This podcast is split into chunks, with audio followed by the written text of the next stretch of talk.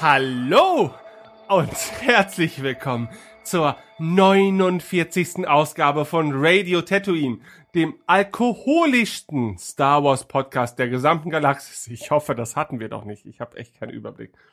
Ich bin Bier Benjamin und an meiner Seite begrüße ich Tafelwein Tim. Hallo Tim.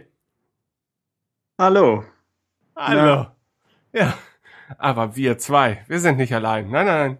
Wir waren schon sehr oft allein, aber heute sind wir es nicht. Wir haben dabei Schnaps Sissi. Hallo Sissi. Hey, hey, hey.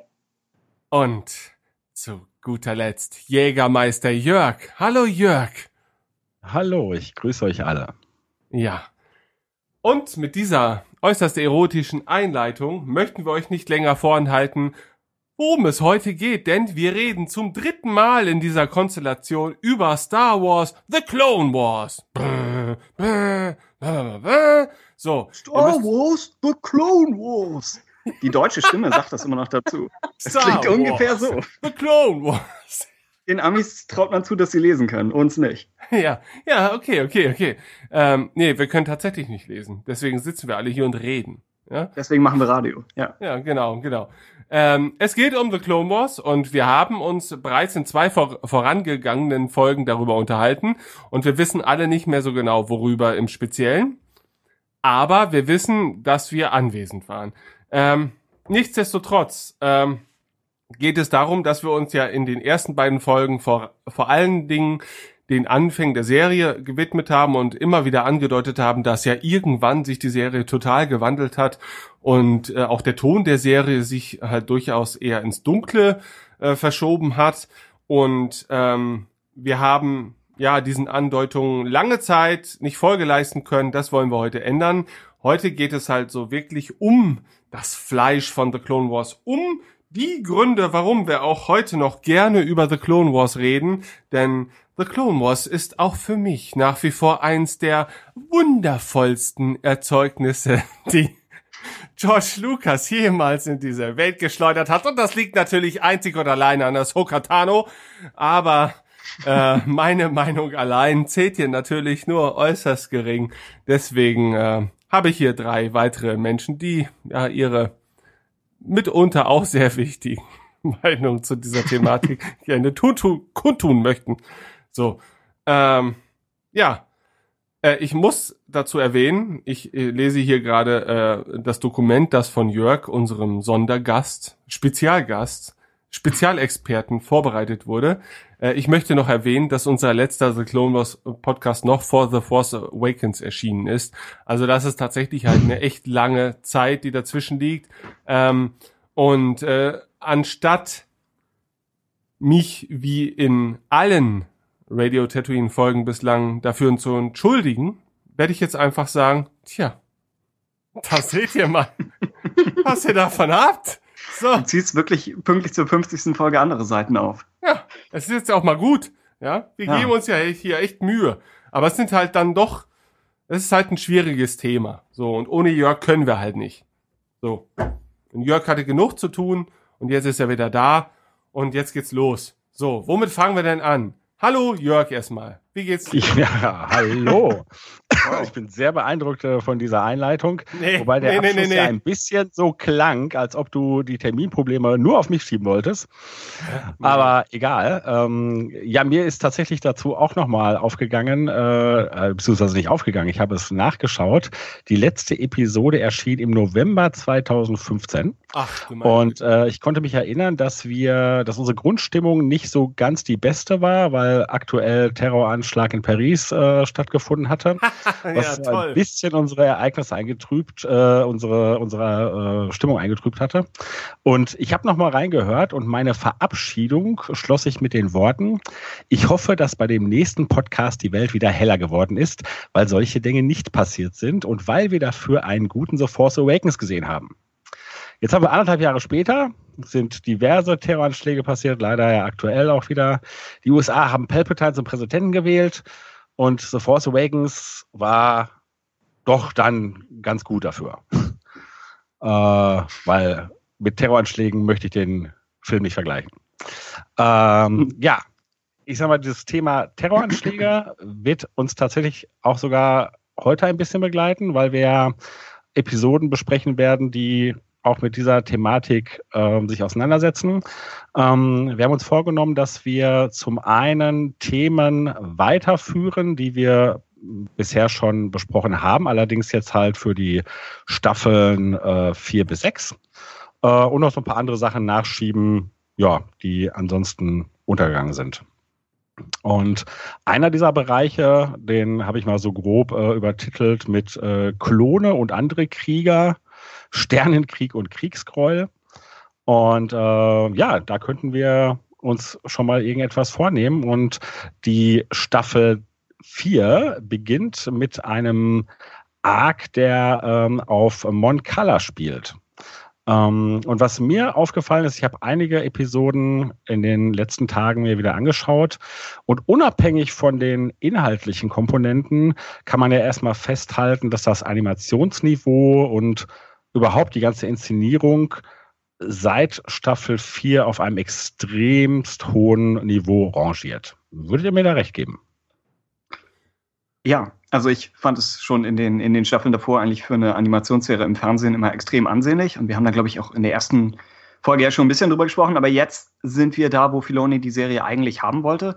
Und speziell beim Mon Calamari Arc sieht man, was für ein irrsinniger Aufwand in die, in die Story-Arc-Struktur der Serie fließt. Weil sie ja für jeden Story-Arc immer neue Sets bauen müssen. Und in diesem Fall für Unterwasser ist eigentlich fast alles neu.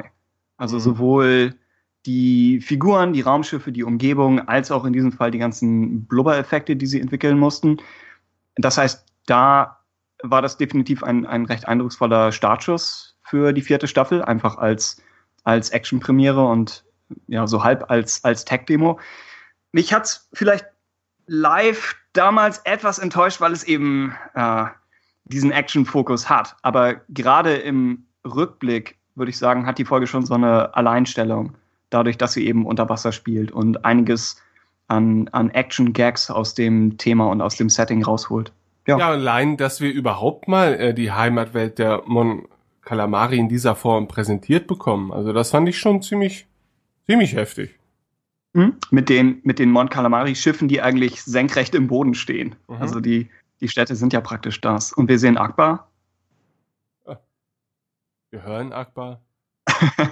Ja, wobei wir nicht, nicht viel Hintergrund bekommen, den man sich nicht irgendwie hätte denken können.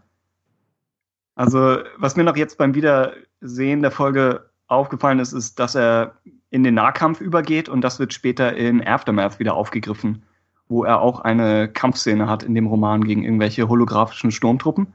Mhm.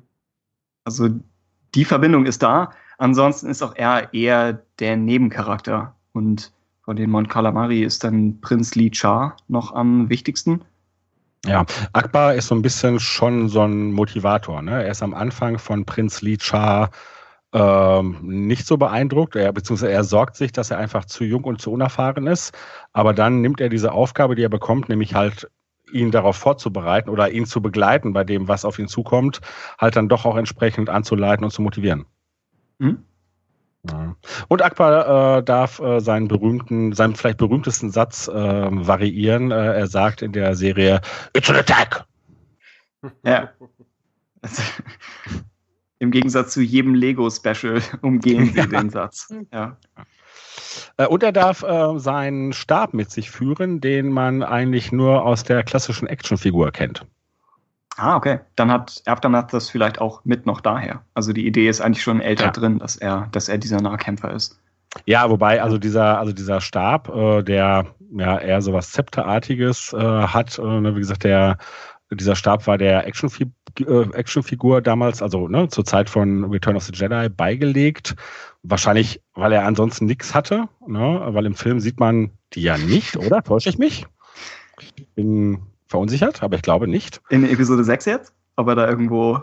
Ob er da so einen Stab hat? Ja. Nee, ich glaube nicht. Ich glaube nämlich auch nicht. Und wie gesagt, äh, ne, als Actionfigur gab es diesen Stab aber. Und als, als Kind hat man das natürlich als Waffe interpretiert. Und ich weiß nicht, ob es wirklich so gedacht war. Aber jetzt ähm, in The Clone Wars erkennen wir, es ist tatsächlich eine Waffe. Ja, ja. Prinz Lee-Char dagegen fand ich sympathisch, aber als Figur jetzt nicht so spannend. Also Es, das passiert immer wieder und wird wahrscheinlich auch noch sich durch diese Folge hier ziehen, also die Podcast-Folge, dass die etablierten Hauptcharaktere der Serie so ein bisschen zweite Geige spielen, beziehungsweise, dass selbst wenn sie die gleiche Menge an Screentime haben, dass pro Arc jeweils eine neue Figur oder ein neues Ensemble an Figuren äh, dasjenige ist, das eine Wandlung wirklich durchmacht.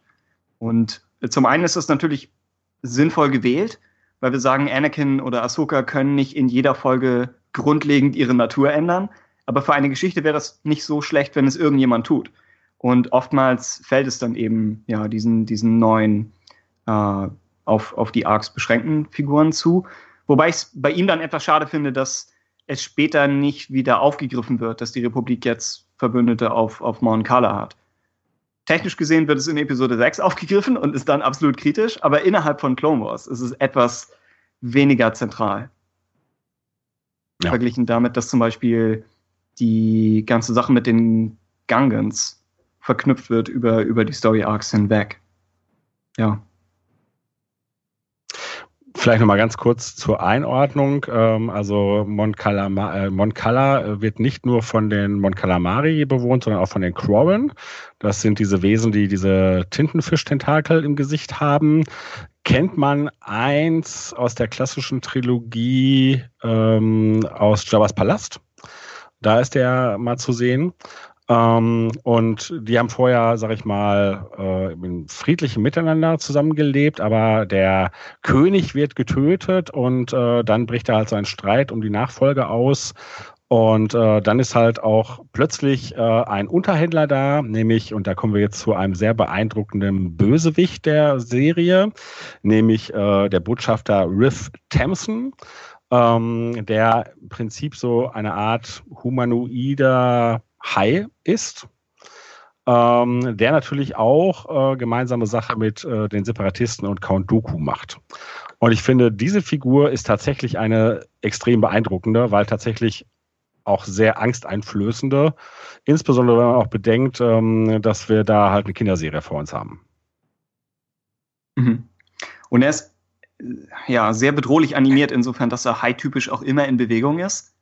Ich glaube, es gibt eine Szene, wo er mit Dooku spricht und irgendwo sitzt. Und es sieht sofort komisch aus, äh, weil, er, weil er halt da, da hockt, als wäre er dieser seriöse Hai, mit dem man irgendwie verhandeln und einen Dialog führen könnte. Aber in jeder anderen Szene ist er immer in Bewegung und am Schwimmen. Und offensichtlich auch besser ja, für das Terrain einfach geeignet als, so wie es wirkt, sogar die Mon Calamari und die Korn. Also er wirkt deutlich beweglicher und, und brutaler. Ja. Ich mochte ihn optisch als Character Design absolut nicht, muss ich sagen. Ich okay. fand, die hat er sowas für mich immer aus der ganzen Sparte große Haie, kleine Fische animationsmäßig. Also es war mir irgendwie zu sehr dieser Hai und zu wenig irgendwie anders. Ich meine, klar ist halt dieser humanoide Hai irgendwie, aber ich fand irgendwie neben den Quaren und dem Mon Calamari war das für mich so ein Design, was zu wenig Star Wars war und zu viel Haifischmann. Also ja. Zu dem Ganzen selber. Ich meine gut, die ähm, Mon Calamari wie auch die Krowen, also zumindest die Vertreter, die wir in der Originaltrilogie sehen, sehen wir ja auch nicht unter Wasser. Ne? Da haben sie ja tatsächlich auch, ne, sie haben ja schließlich auch Beine und dann können sie halt auch an Land rumlaufen. Und da ist ähm, Riff äh, durchaus eine andere Kategorie und ich kann das verstehen. Er könnte auch ein Bösewicht sein äh, in dieser Fernsehserie von Ariel, die Meerjungfrau. Mhm, genau. ähm, trotzdem seine Charakterisierung fand ich relativ ein... Also doch, die fand ich eigentlich ziemlich gelungen. Und wenn er dann richtig böse ist, fand ich, also ich meine, okay, ich kann nicht widersprechen, dass es vielleicht nicht so passt. Aber ähm, ja, wie gesagt, er hat mich, er hat mich als Bösewicht schon beeindruckt. Und wie gesagt, wenn er dann in die Action geht, dann wird es ja auch tatsächlich äh, ziemlich intensiv, ne? Weil er ja dann wirklich sich durch die Gegner durchfrisst, könnte man sagen, ne? Also er greift sie, also er, er, er beißt sie wirklich und wirbelt sie rum. Dann gibt es da eine Sequenz, da verfolgt er den Prinz zu, mit Ahsoka und die befinden sich in so einer Röhre. Äh, und er greift diese Röhre an und sein, sein Kopf dringt dann irgend, also ne, durchbricht dann die Scheibe. Äh, und das waren schon alles ähm, Elemente, die ich sehr beeindruckend fand. Mhm. Ja, das stimmt. Also ich finde, seine Inszenierung war sehr gut. Ich bin ein bisschen auf Sissys Seite, dass ich einfach fand, dass er, dass, dass er visuell halt, weiß nicht, also wie machen wir einen Bösewicht? Er sieht aus wie ein Hai. Und das war halt ein bisschen zu sehr mit der Faust aufs Auge vielleicht. Aber aber auf der anderen Seite, das hat man dann halt vielleicht nach fünf Minuten auch auch schon wieder vergessen, weil man zu diesem Zeitpunkt, also wenn man The Clone Wars einfach mal binge guckt, dann ist man schon so in dieser visuellen Welt drin, dass solche Designs halt eben auch vielleicht etwas nachvollziehbarer wirken, als es jetzt bei bei ähm, Real-Action-Filmen der Fall gewesen wäre. Also ich denke, als echtes Kostüm würde diese Figur vermutlich ziemlich albern aussehen auch. Oh, stimmt, ja. ja. Das ist, und für einige, für einige Artists oder Zeichner oder Designer wäre das der Knackpunkt gewesen, dass sie sagen, wenn die Figur nicht in den alten Filmen hätte existieren können, dann passt sie nicht nach Star Wars so rein. Ja. Äh, von daher, ja, ich kann es nachvollziehen. Ich habe, glaube ich, ein ähnliches Problem mit diesen Ziegenbock-Aliens. Oh, ja. Ich könnte die nicht mal optisch jetzt wiedergeben, aber allein die Stimme. Dass sie klar ja, sagt, ist ein Ziegenbock am Sprechen und versucht gerade irgendwelche Schmugglerverhandlungen abzuwickeln, aber eigentlich ist er halt von der Weide. Also das ist ein bisschen komisch. Ich ja. befürchte, ich stehe gerade auf dem Schlauch. Welche Aliens sind das denn? Ich glaube, Gotal oder so heißen die. Ich meine, such dir das Gotal. Wortspiel aus. Das ja. wird ja irgendwas, ja. Okay. irgendwas aus dieser Ecke sein. Aber ich weiß nicht, wo die auftauchen, aber auch eher Clone Wars bezogen, glaube ich. Okay. Ja. Äh, mir ist ansonsten filmisch noch aufgefallen bei dem Story-Arc, dass die, dass die Kamera sehr floaty ist. Also immer mehr in Bewegung. Ich glaube, sie hatten das in einem der Making-Offs auch fast mit so einer Taucherkamera verglichen. Ja. In Kombination mit der höheren Dreidimensionalität, weil halt alles wirklich in, ja, in drei Dimensionen stattfindet, mehr als in anderen Clone Wars-Folgen, denke ich, ist der größere Verlauf der Schlachten und einfach das, wo ist wer und wo ist was gerade, etwas schwerer nachzuvollziehen, gerade weil ja auch alles etwas spärlich beleuchtet ist. Diese, ja, diese leichte Verwirrung oder Desorientierung wird aber vermutlich gewollt sein, weil man vielleicht gerade zum Anfang der Staffel den Zuschauer und die Figuren in eine unbekannte und schwerer einzuschätzende Umgebung werfen wird. Ich fand das nur teilweise etwas schwierig, wenn dann zum Beispiel die Gungans eingreifen, was visuell ein, ein sehr klarer Moment ist, aber dann tobt die Schlacht und irgendwann geht es schief. Aber wenn man so wenig Überblick hat, wird dieser Wendepunkt nicht ganz deutlich und ist dann vielleicht etwas beliebig. Das liegt aber, glaube ich, einfach in der Natur des, ja, des Settings. Ich glaube, da kommt man nicht, nicht viel drumherum. Ja, ich denke und auch, in mancher, dass, ja. Ja? dass man damit deutlich machen wollte, dass die, also die Mon Calamari gelten ja sowieso als Taktikexperten im dreidimensionalen Kampf, also Stimmt, was ja. so äh, Raumschlachten angeht. Und dass man hier vielleicht noch aufzeigen wollte, okay, ja, sie sind halt Experten in diesem Gebiet, weil sie halt eben in dieser dreidimensionalen Umgebung, also halt eben in einer Wasserwelt, halt eben schon taktische Schlüsse ziehen können und sich halt da ja. eben auch einfach zurechtfinden können. Und das kannst du vielleicht auch einfacher aufzeigen, indem du den Zuschauer so ein bisschen in der Verwirrung lässt, weil er das Ganze räumlich nicht ganz so nachvollziehen kann. Das ist, das ist sau clever, daran hatte ich gar nicht gedacht. Stimmt, ja. Äh, wer weiß, ob, ob Lucas das damals sogar im Kopf hatte, als er Ackbar auf die Brücke befohlen hat. Aber stimmt, das ist ein, ein guter Punkt. Tja. Und sie machen ja auch mit dem Unterwasser-Setting viel an äh, einfach an einzelne Action-Szenen. Also Jörg hatte ja schon diese Rö- äh, Röhren erwähnt. Dann gibt es diese, äh, diese Hybrid-Droiden, die so ein bisschen aussehen wie Quallen. Ja. Die auch für, speziell in den ersten beiden Folgen, für ziemlich starke Bilder gesorgt haben. Naja, wie, wie der Hai sich bewegt, selbst, ja, das Design ist vielleicht etwas, etwas fragwürdig, aber die Animatoren, denke ich, hatten viel Spaß damit. Ähm, ich habe ein bisschen das Gefühl gehabt, dass der erste und zweite Teil speziell mehr als Storyboards geplant wurden und weniger als Drehbücher. Und dann der dritte Teil ist etwas story- und plotlastiger, als ob sie gesagt haben, die Animatoren hatten ihren Spaß, jetzt müssen wir das Ganze noch irgendwie wieder zusammenwickeln. Also die, die meisten großen visuellen Ideen mit diesem Strudel, wo sie irgendwo gefangen sind, äh, sind, denke ich, schon in, im ersten Teil. Wobei, der Strudel könnte sogar im dritten sein. Aber, ja, ich glaube ja, auch. Hm. Stimmt, ich widerlege mich hier gerade selbst. Aber ich glaube, die Ja, der, der Fokus lag dann eher auf den, auf den ersten beiden. Insofern war ich froh, dass, dass sie nicht vier oder mehr Wasserfolgen gebracht haben. Ja. Das ist ein bisschen eingeschränkt. Und so lange hatte es immer noch einen, ja, Neuheitswert.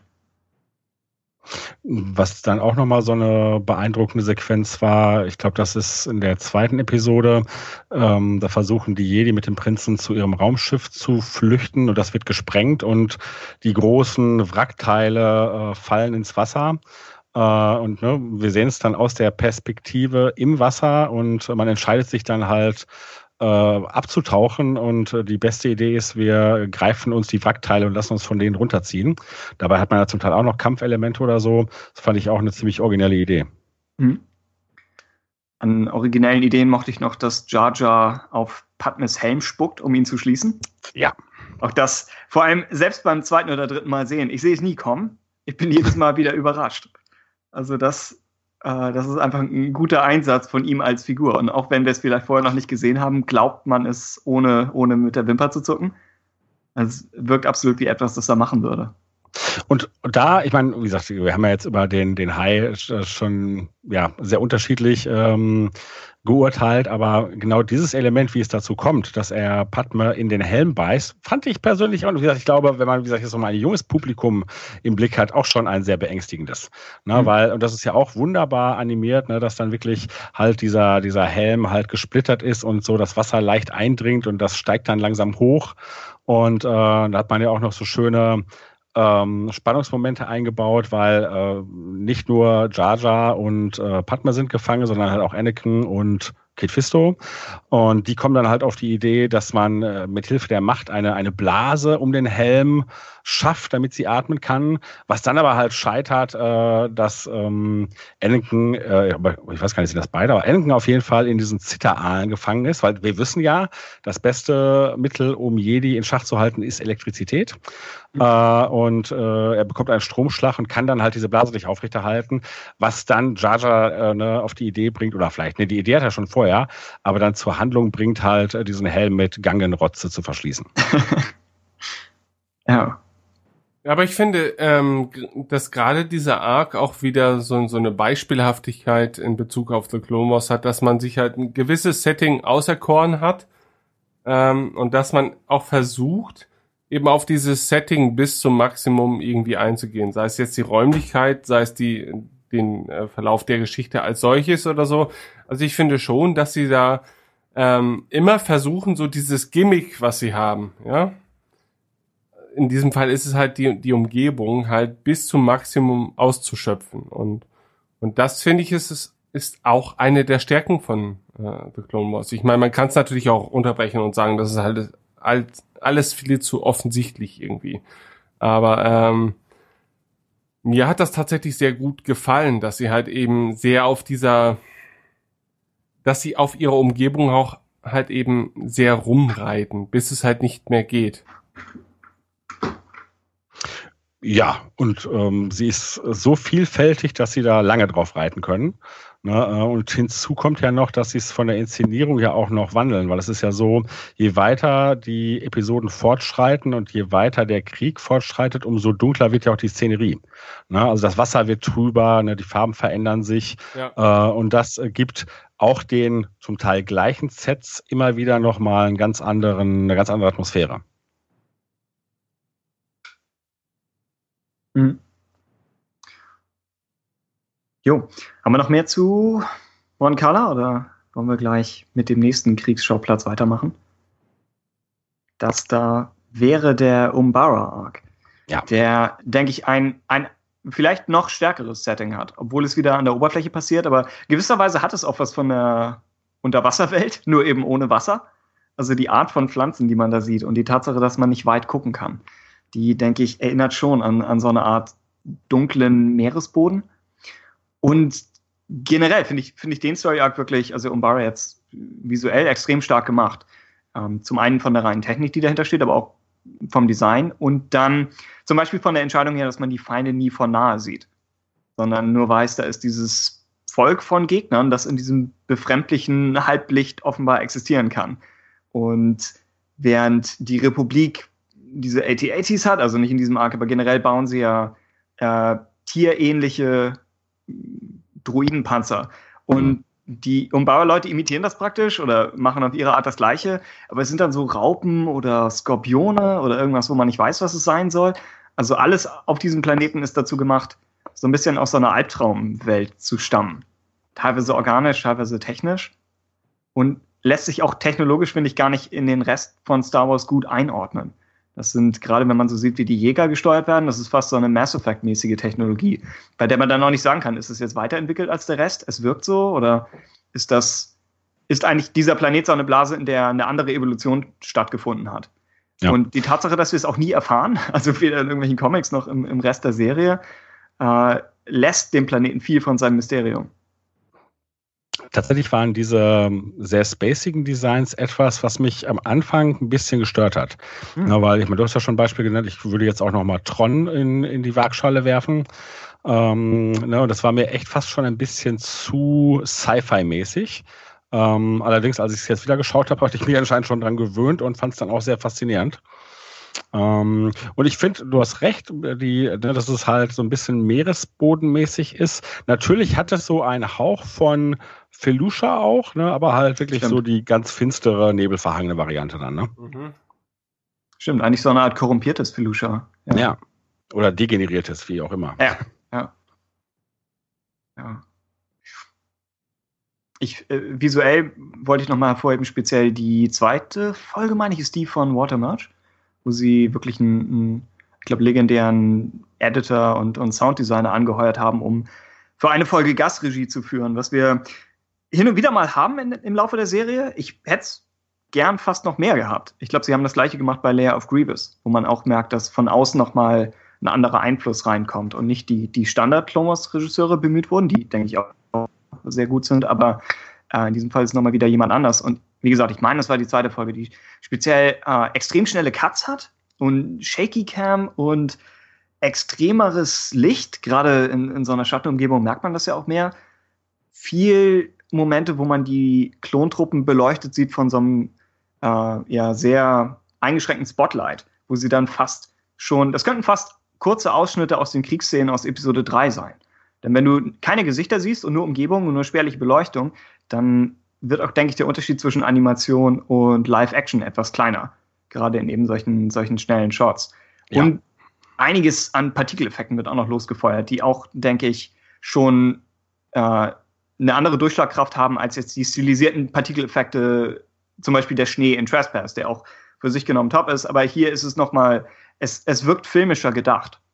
Und kann dann auch etwas darüber hinwegtragen, dass, dass der Großteil der Folge Action ist. Also es ist dann eher so ein, äh, ja, vielleicht nicht ganz das Landing at Point Rain-Äquivalent, aber es ist eine actionlastige Folge in, innerhalb eines Vierteilers. Und vielleicht, ja, oh ja, du wolltest? Nee, nee ich wollte eigentlich nur ähm, äh, zustimmen. Ähm, und natürlich und ist Star Wars... Recht, ja. ja. Und ich sag mal, Star Wars ähm, ist ja neben narrativem Kino oder narrativer Filmkunst ja auch äh, ganz klar performativer, äh, performative Filmkunst. Und das zeigen, das heißt, The Clone Wars häufig, aber gerade in diesen Episoden äh, haben wir es auch sehr, sehr stark. Und es gab ja von vielen die Kritik an The Clone Wars, dass sie gesagt haben, ja, das sind jetzt die Klonkriege, aber ich sehe so wenig von den Kriegen. Äh, oder ich sehe auch so wenig Schlachten. Und ähm, man kann ganz klar sagen, dass das jetzt hier ein Arc ist, in dem es davon doch einige gibt, die auch wiederum sehr äh, drastisch realisiert sind. Und das beginnt halt direkt, weil es ist ja so, die Umbaraner machen ja halt auch irgendwie gemeinsame Sachen mit den Separatisten ähm, und äh, die Jedis greifen ein mit den Klonen und ne, wir haben An- An- Angriffe mit Kanonenbooten, wir haben Stellungskrieg in Schützengräben, massive Bombardierung aus der Luft und halt auch direkten Feindkontakt. Und da, finde ich auch, werden die Klone äh, gerade zum Anfang auch nicht sonderlich zimperlich äh, gezeichnet, gezeichnet.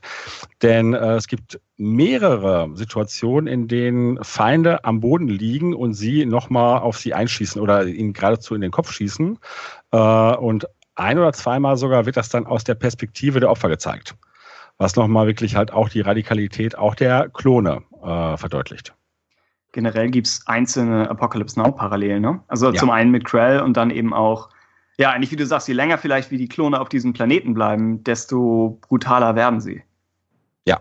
Ja, das, grundsätzlich ja. finde ich, dass, dass diese Folgen halt eben äh, das Kriegsgeschehen einem näher beibringen als, als äh, die meisten anderen Folgen oder selbst die Filme. Ähm, ich habe bei diesen, sind glaube ich drei Folgen insgesamt oder so, drei? Vier insgesamt, äh, ja. Vier insgesamt, ja. Okay. Ähm, habe ich mehr als bei vielen anderen äh, Folgen von The Clone Wars so diesen Band of Brothers Vibe, also dass ich so einer bestimmten Truppe halt irgendwie auch folgen kann oder diesen Kriegsgeschehnissen folgen kann, Ähm, aber dass man sich trotzdem innerhalb dieser zwanzigminütigen Folgen die Zeit nimmt, auch auf bestimmte Einzelschicksale und auf moralische Konflikte einzugehen.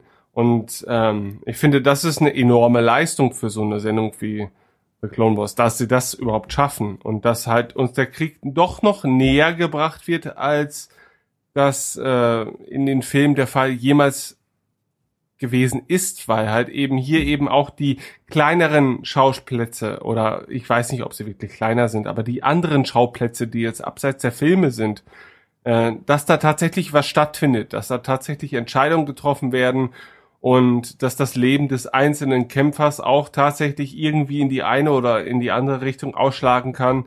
Ähm, das fand ich für so eine Animationsserie er- extrem gut erzählt. Und ich meine, dieser ganze Arc wird ja am Ende sehr moralisch, mhm. zumindest aus meiner Perspektive. Ähm, und hat auch vielleicht so dieses eine große, die, die, diese eine große Aussage, die er dann erzählen will. Ähm, aber äh, das ist in Sachen Star Wars für mich auch fast eine Premiere gewesen, dass man sich so differenziert auch mit den, mit den Streitkräften auseinandergesetzt hat, dass sie einer Aufgabe unterliegen, dass sie eine Aufgabe erfüllen müssen, dass sie aber natürlich auch äh, hierarchisch irgendwem unterstellt sind und dass es da auch in dieser Riege irgendwelche, irgendwelchen Diskussionsbedarf auf jeden Fall gibt. Also das fand ich schon, für diese Art von Serie fand ich das sehr beachtlich. Ja. Ja, Zustimmung. Und ich kann es nur, also ich fast wiederholig ist, aber nochmal die, die Variante dazu. Also erstmal ist es so, ähm, wir bekommen den Krieg in einer Weise dargebracht, wie wir es vorher so noch nicht gesehen haben. Oder wenn, dann in anderen Beispielen, wir hatten äh, in einer der letzten Episoden den Kampf auf Geonosis. Und das war ja nun wirklich ein Kriegsabenteuer. Na, ich meine, na, auch da haben wir drüber gestritten, welche Implikationen das äh, hat, so, ne, und wie das ist, ob man Feinde zählen darf oder wer das darf oder wer nicht. Ja. Aber jetzt ist das mal völlig egal. Äh, und ähm, der die Umbara, äh, der Umbara-Arc ähm, geht ja nur wirklich einen deutlichen Schritt weiter und zeigt uns halt ein deutlich realistischeres Kriegsszenario, eben mit den moralischen Implikationen, wie Ben schon sagt. Ich fand es auch interessant, dass Die, Ben hat ja angesprochen, dass es eben ein kleinerer Konflikt unter vielen ist und dass wir eigentlich als Zuschauer gar nicht einschätzen können, wie wichtig das Ganze ist. Und interessanterweise geht es den Klonen ja eigentlich genauso. Sie hören halt ihren, ihren Pep-Talk oder ihr, ihr Einsatzbriefing am Anfang, aber genau wie sie können wir eigentlich nicht einschätzen, ob sich ihr Opfer für irgendwas lohnt. Weder innerhalb der Kampagnen auf dem Planeten noch bezogen auf die Klonkriege insgesamt. Also die Tatsache, dass die Serie nicht wirklich einen Klonkriegs-Arc hat, also sie hat ja eigentlich nicht, sie teilt ja die drei Jahre des Krieges nicht in bestimmte Phasen eigentlich auf. Und dass sie das nicht macht, wird hier fast eine Stärke, weil man sagt, es ist, es erlaubt dem Betrachter so dicht an, an das Geschehene ranzugehen, dass man das selbst eben auch nicht, dass man selbst die Vogelperspektive auch nicht hat. Ja. Ähm, zum, zum moralischen... Ja, ich bin etwas am Überlegen, was Krells Hinrichtung angeht am Ende. Weil das, das Schwierige ist das Ende. Dass die Folge eigentlich danach sofort vorbei ist und die Serie nicht viel Zeit hat, das noch irgendwie aufzuarbeiten oder in einen Kontext zu stellen. Ich denke, es hilft natürlich, dass es nicht durch Rex ausgeführt wird. Weil Rex ja noch eher derjenige ist, ähm, dem, weiß ich nicht, zu dem Kinder vielleicht aufsehen oder zu dem wir mehr einen persönlichen Bezug haben als Dogma. Und dass er sich weigert, das zu tun und Dogma dann schon schießt, das sagt, denke ich, schon was aus. Aber ja, es ist so das Letzte, was passiert. Und dann kommt schon George Lucas und Ende. Und das ist vielleicht etwas, ja, vielleicht hat da am Ende die, die Zeit nicht mehr, nicht mehr ganz gereicht. Ja gut, das ist natürlich so eine stilistische Frage auch. Ne? Es kann natürlich auch bewusst sein, dass man da, damit allein gelassen wird. Ne? Also sprich, da könnt ihr jetzt mal drüber nachdenken, statt dass wir euch jetzt noch Erläuterungen dazu geben. Und eigentlich ja.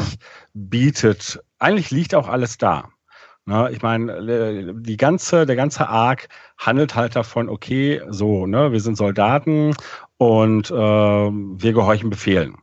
Und ne, ich meine, ein bisschen ist das die Natur eines Soldaten, das braucht man gar nicht erst erstmal prinzipiell hinterfragen.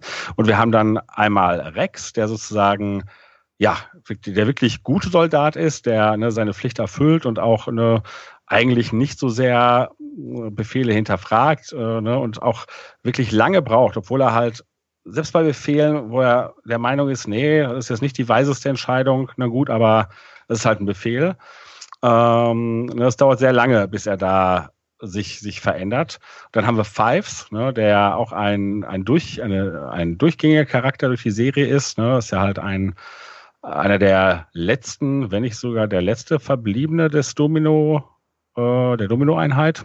Und der ist ja schon mal deutlich äh, aufsässiger und hinterfragt ja ständig ähm, die, die Befehle von Krell und hinterfragt dann auch Rex.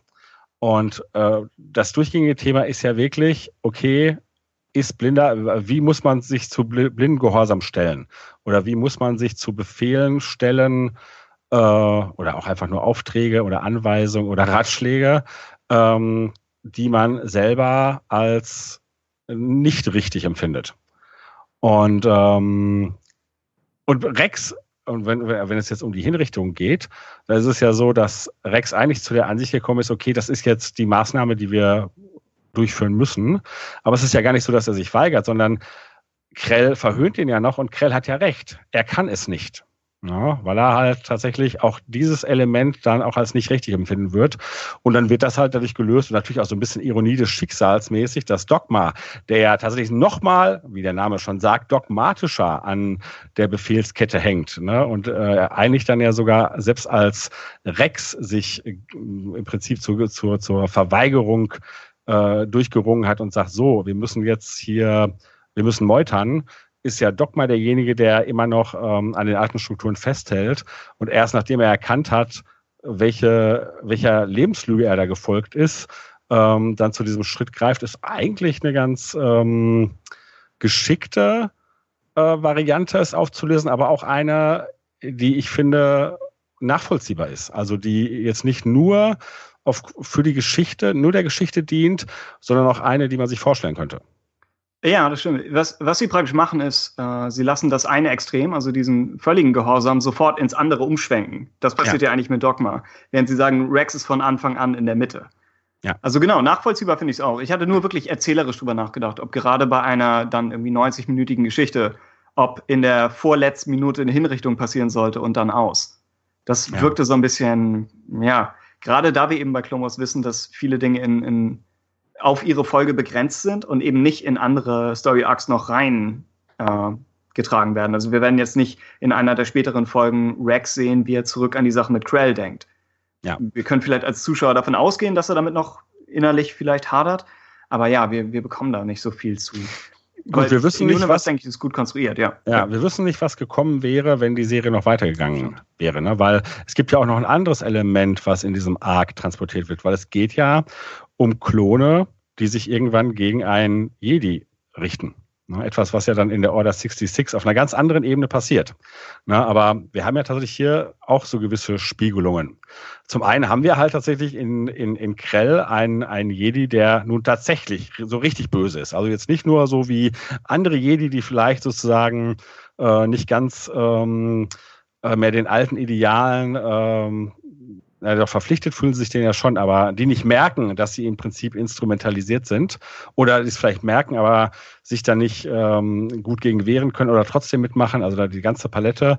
Ist Krell ja jemand, der sich tatsächlich, äh, am Anfang wissen wir es natürlich nicht, aber der sich halt äh, dagegen gestellt hat.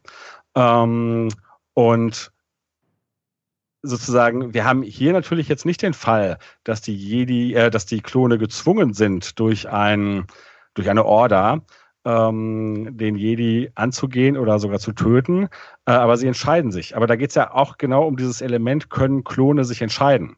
Und das ist ja auch ein wichtiger Punkt, dass das in The Clone Wars thematisiert wird, weil nur dann kann man auch hinterher ähm, davon ausgehen, dass es Klone geben kann, die sich gegen die Order sechsundsechzig stellen, zumindest wenn dann wiederum dieser Chip draußen ist. Das ist nochmal ein anderes Thema, kommen wir auch noch zu. Ähm, aber das ist halt auch schon ein Thema, was da mitschwingt. Ja, also auch andersrum gefragt, ist, ist die Order sechsundsechzig auch eine Entscheidung gewesen? Also wenn man in, in beide Richtungen fragt. Ja, gut, wobei das natürlich durch The Clone Wars schon irgendwie eindeutig gemacht wird, ne? Dass es dann keine Entscheidung ist. Ja, wir können, wir können die Rolle des Chips nicht gut einschätzen, oder? Ich finde schon, eher, aber da reden wir dann ja. Klar. Oh ja, genau. Und ich, ich habe da auch selbst keine, äh, keine große Meinung zu, weil die Chip-Folge bietet, finde ich, einiges an. Ja, sie bietet, glaube ich, schon eine, eine Erklärung an, aber es ist ein bisschen auslegbar. Ja. Wo, wo du gerade Krell ansprichst, als dann ja doch ziemlich gefallener Jedi. Ich war damals minimal enttäuscht drüber, nur jetzt beim, beim erneuten Sehen hat es mich deutlich weniger gestört. Damals, als es halt Woche für Woche lief, der, der Story-Arc, gab es im Fandom einiges an Debatten darüber, ob er nun einfach äh, kalt und effektiv ist und so eine Art extremere Alternative zu Anakin und Obi-Wan darstellen soll. Zumal man dann auch hört, er ist dieser gefeierte General und alles, auch wenn seine, seine Verluste Rekorde brechen. Ähm, aber trotzdem war es nicht so ganz einfach, ihn einzuschätzen. Ist er jetzt, ist er jetzt gefallen oder ist er noch im, im Fallen begriffen oder was, was geht in ihm vor? Und ich, ich dachte damals, als ich dann gesehen habe, wie er begeistert, lachend in der vierten Folge sich durch die Klonsoldaten metzelt, wird, wird sein Charakter aufgelöst als dann doch recht einfach. Was mich damals etwas enttäuscht hat, aber wie gesagt, im Rückblick ist es weniger ein Faktor. Ich glaube, was mich damals auf den falschen Dampfer gebracht hat, war das Ende von der ersten Folge. Wenn er Rexes Entscheidung respektiert und sagt, okay, ich, ich nehme dich als Soldaten ernst und das ist, was du entschieden hast. Das wirkt so ein bisschen wie der Anfang von einem Character-Arc für Krell. Ja. Als ob den, in dem folgenden Arc nicht die Klone die Wandlung durchmachen sollten, sondern Krell. So nach der ersten Folge könnte es dann noch in beide Richtungen gehen. Ähm, aber letztlich ist es ein Red Herring. Also die Folgen zwei ja. bis vier sind, denke ich, sehr klar und deutlich die Geschichte darüber, ob äh, ja, praktisch, was du eben gesagt hast, also ob, ob, äh, loyal, ob ja, für Loyalität programmierte Klone, ob die in der Lage sind, sich verteidigen zu können, wenn diese Loyalität missbraucht wird. Ja.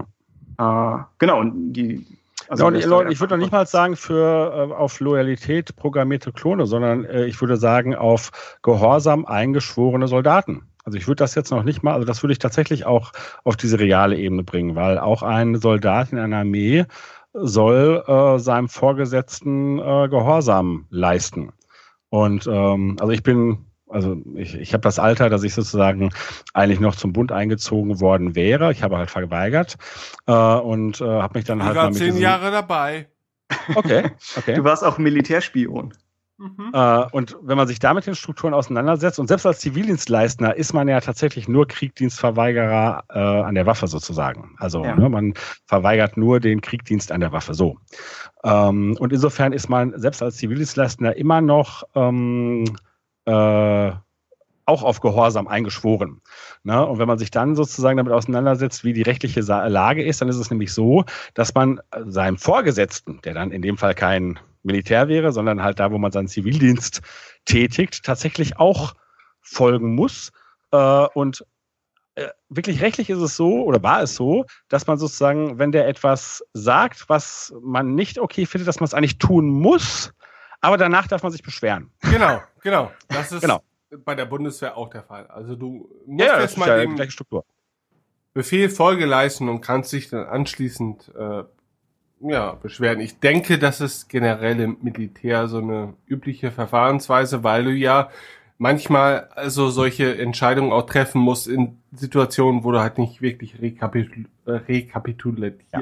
rekapitulieren kannst. Meine Güte, ich kann nicht mehr reden. Ähm, wo du halt eben wirklich direkt handeln musst halt eben. Ne? Und dann kannst du im Nachhinein immer noch sagen, ja, aber ich wollte diese... Klingt nicht nach eiserner Militärdisziplin. Hallo, jetzt hört mal auf. Hast du nicht mal auch Leute befehligt und alles? Also ja, du warst doch schon, ja, ja okay.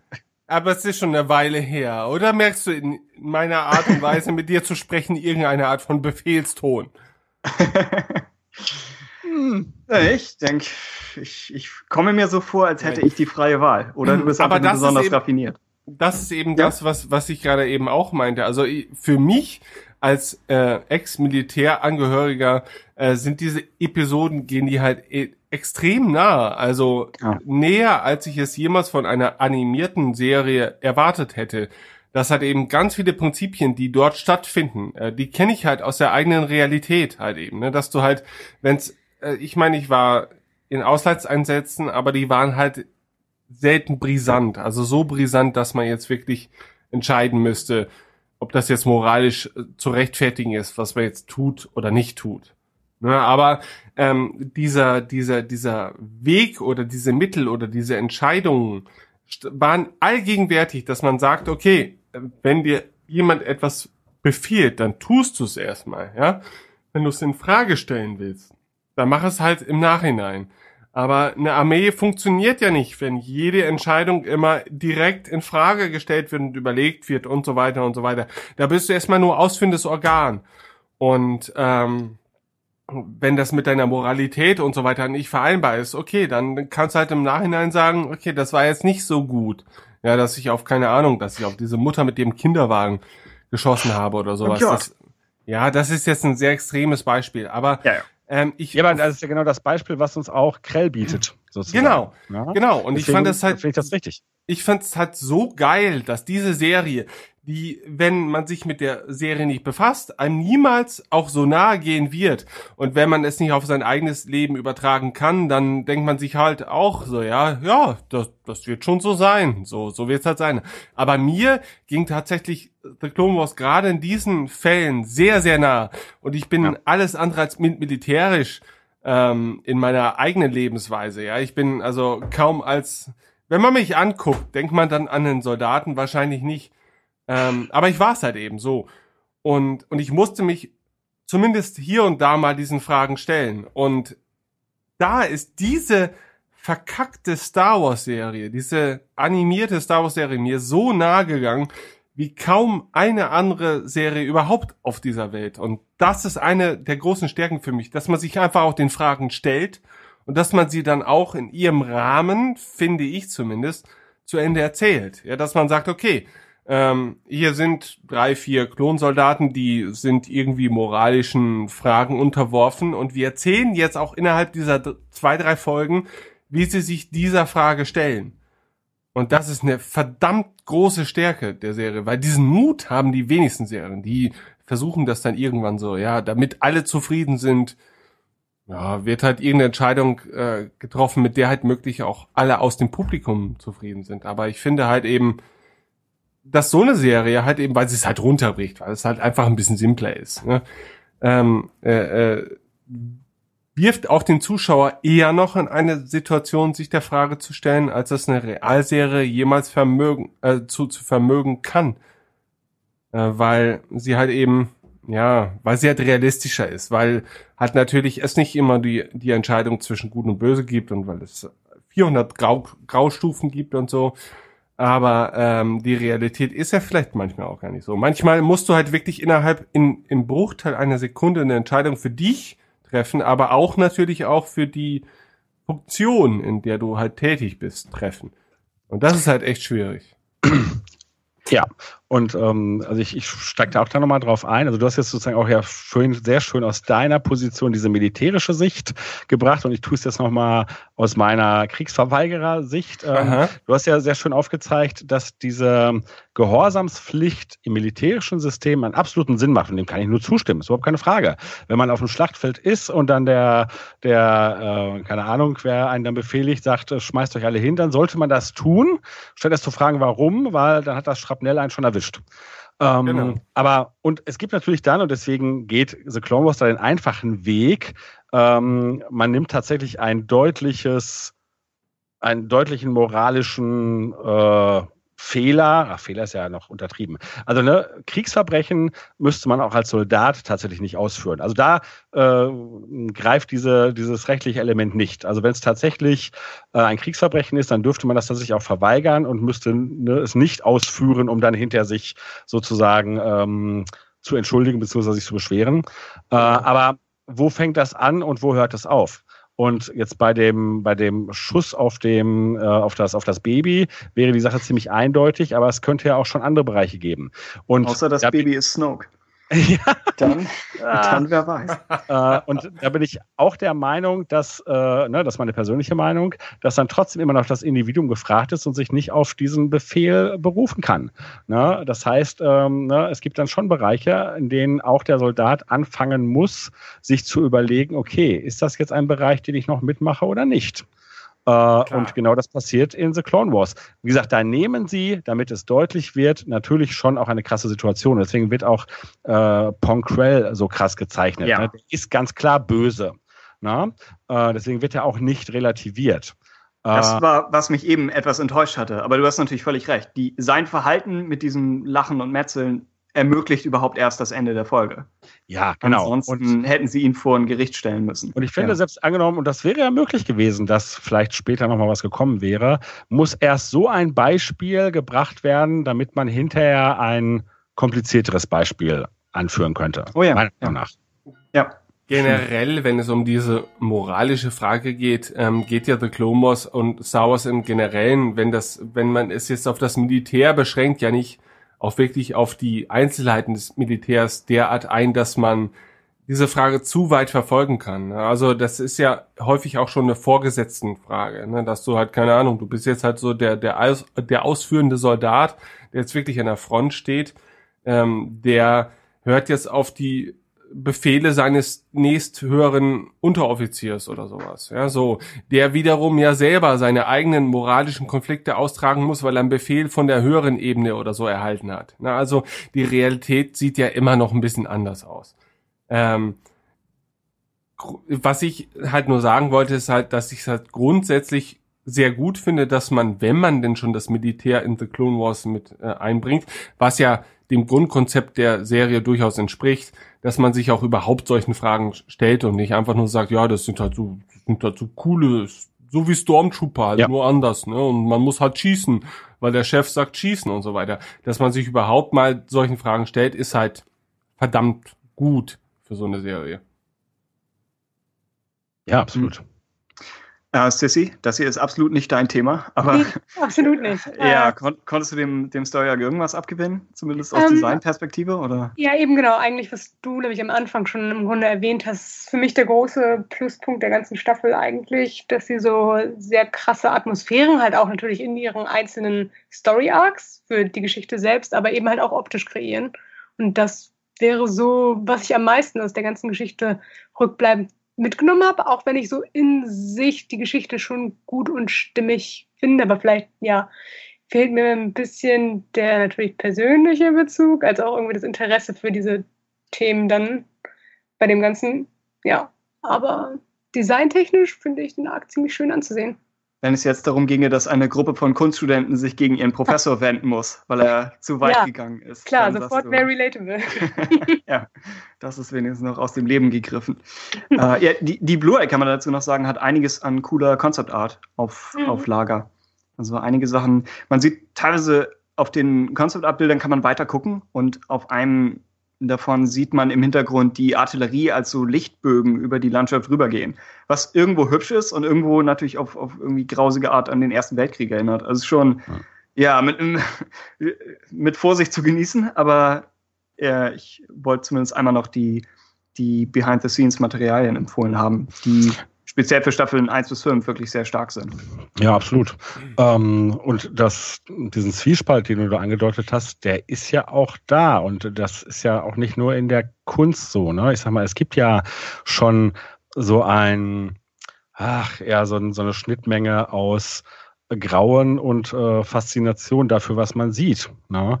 Ähm, und natürlich können Kriegsszenarien, und ich meine jetzt nicht nur künstlerisch dargestellte, sondern auch irgendetwas, ne, was man in der Realität sieht. Wenn man jetzt sich davon, was man natürlich nicht sollte und auch bis zu einem gewissen Grad nicht kann, davon trennt, kann man sagen, huch, das sieht aber gerade ganz schön aus. Ja, oder, ja, ja, ne? Stimmt. Äh, oder erhaben, ne, wie da irgendwie dieser Wald in Napalm aufgeht oder so. Mhm, ne?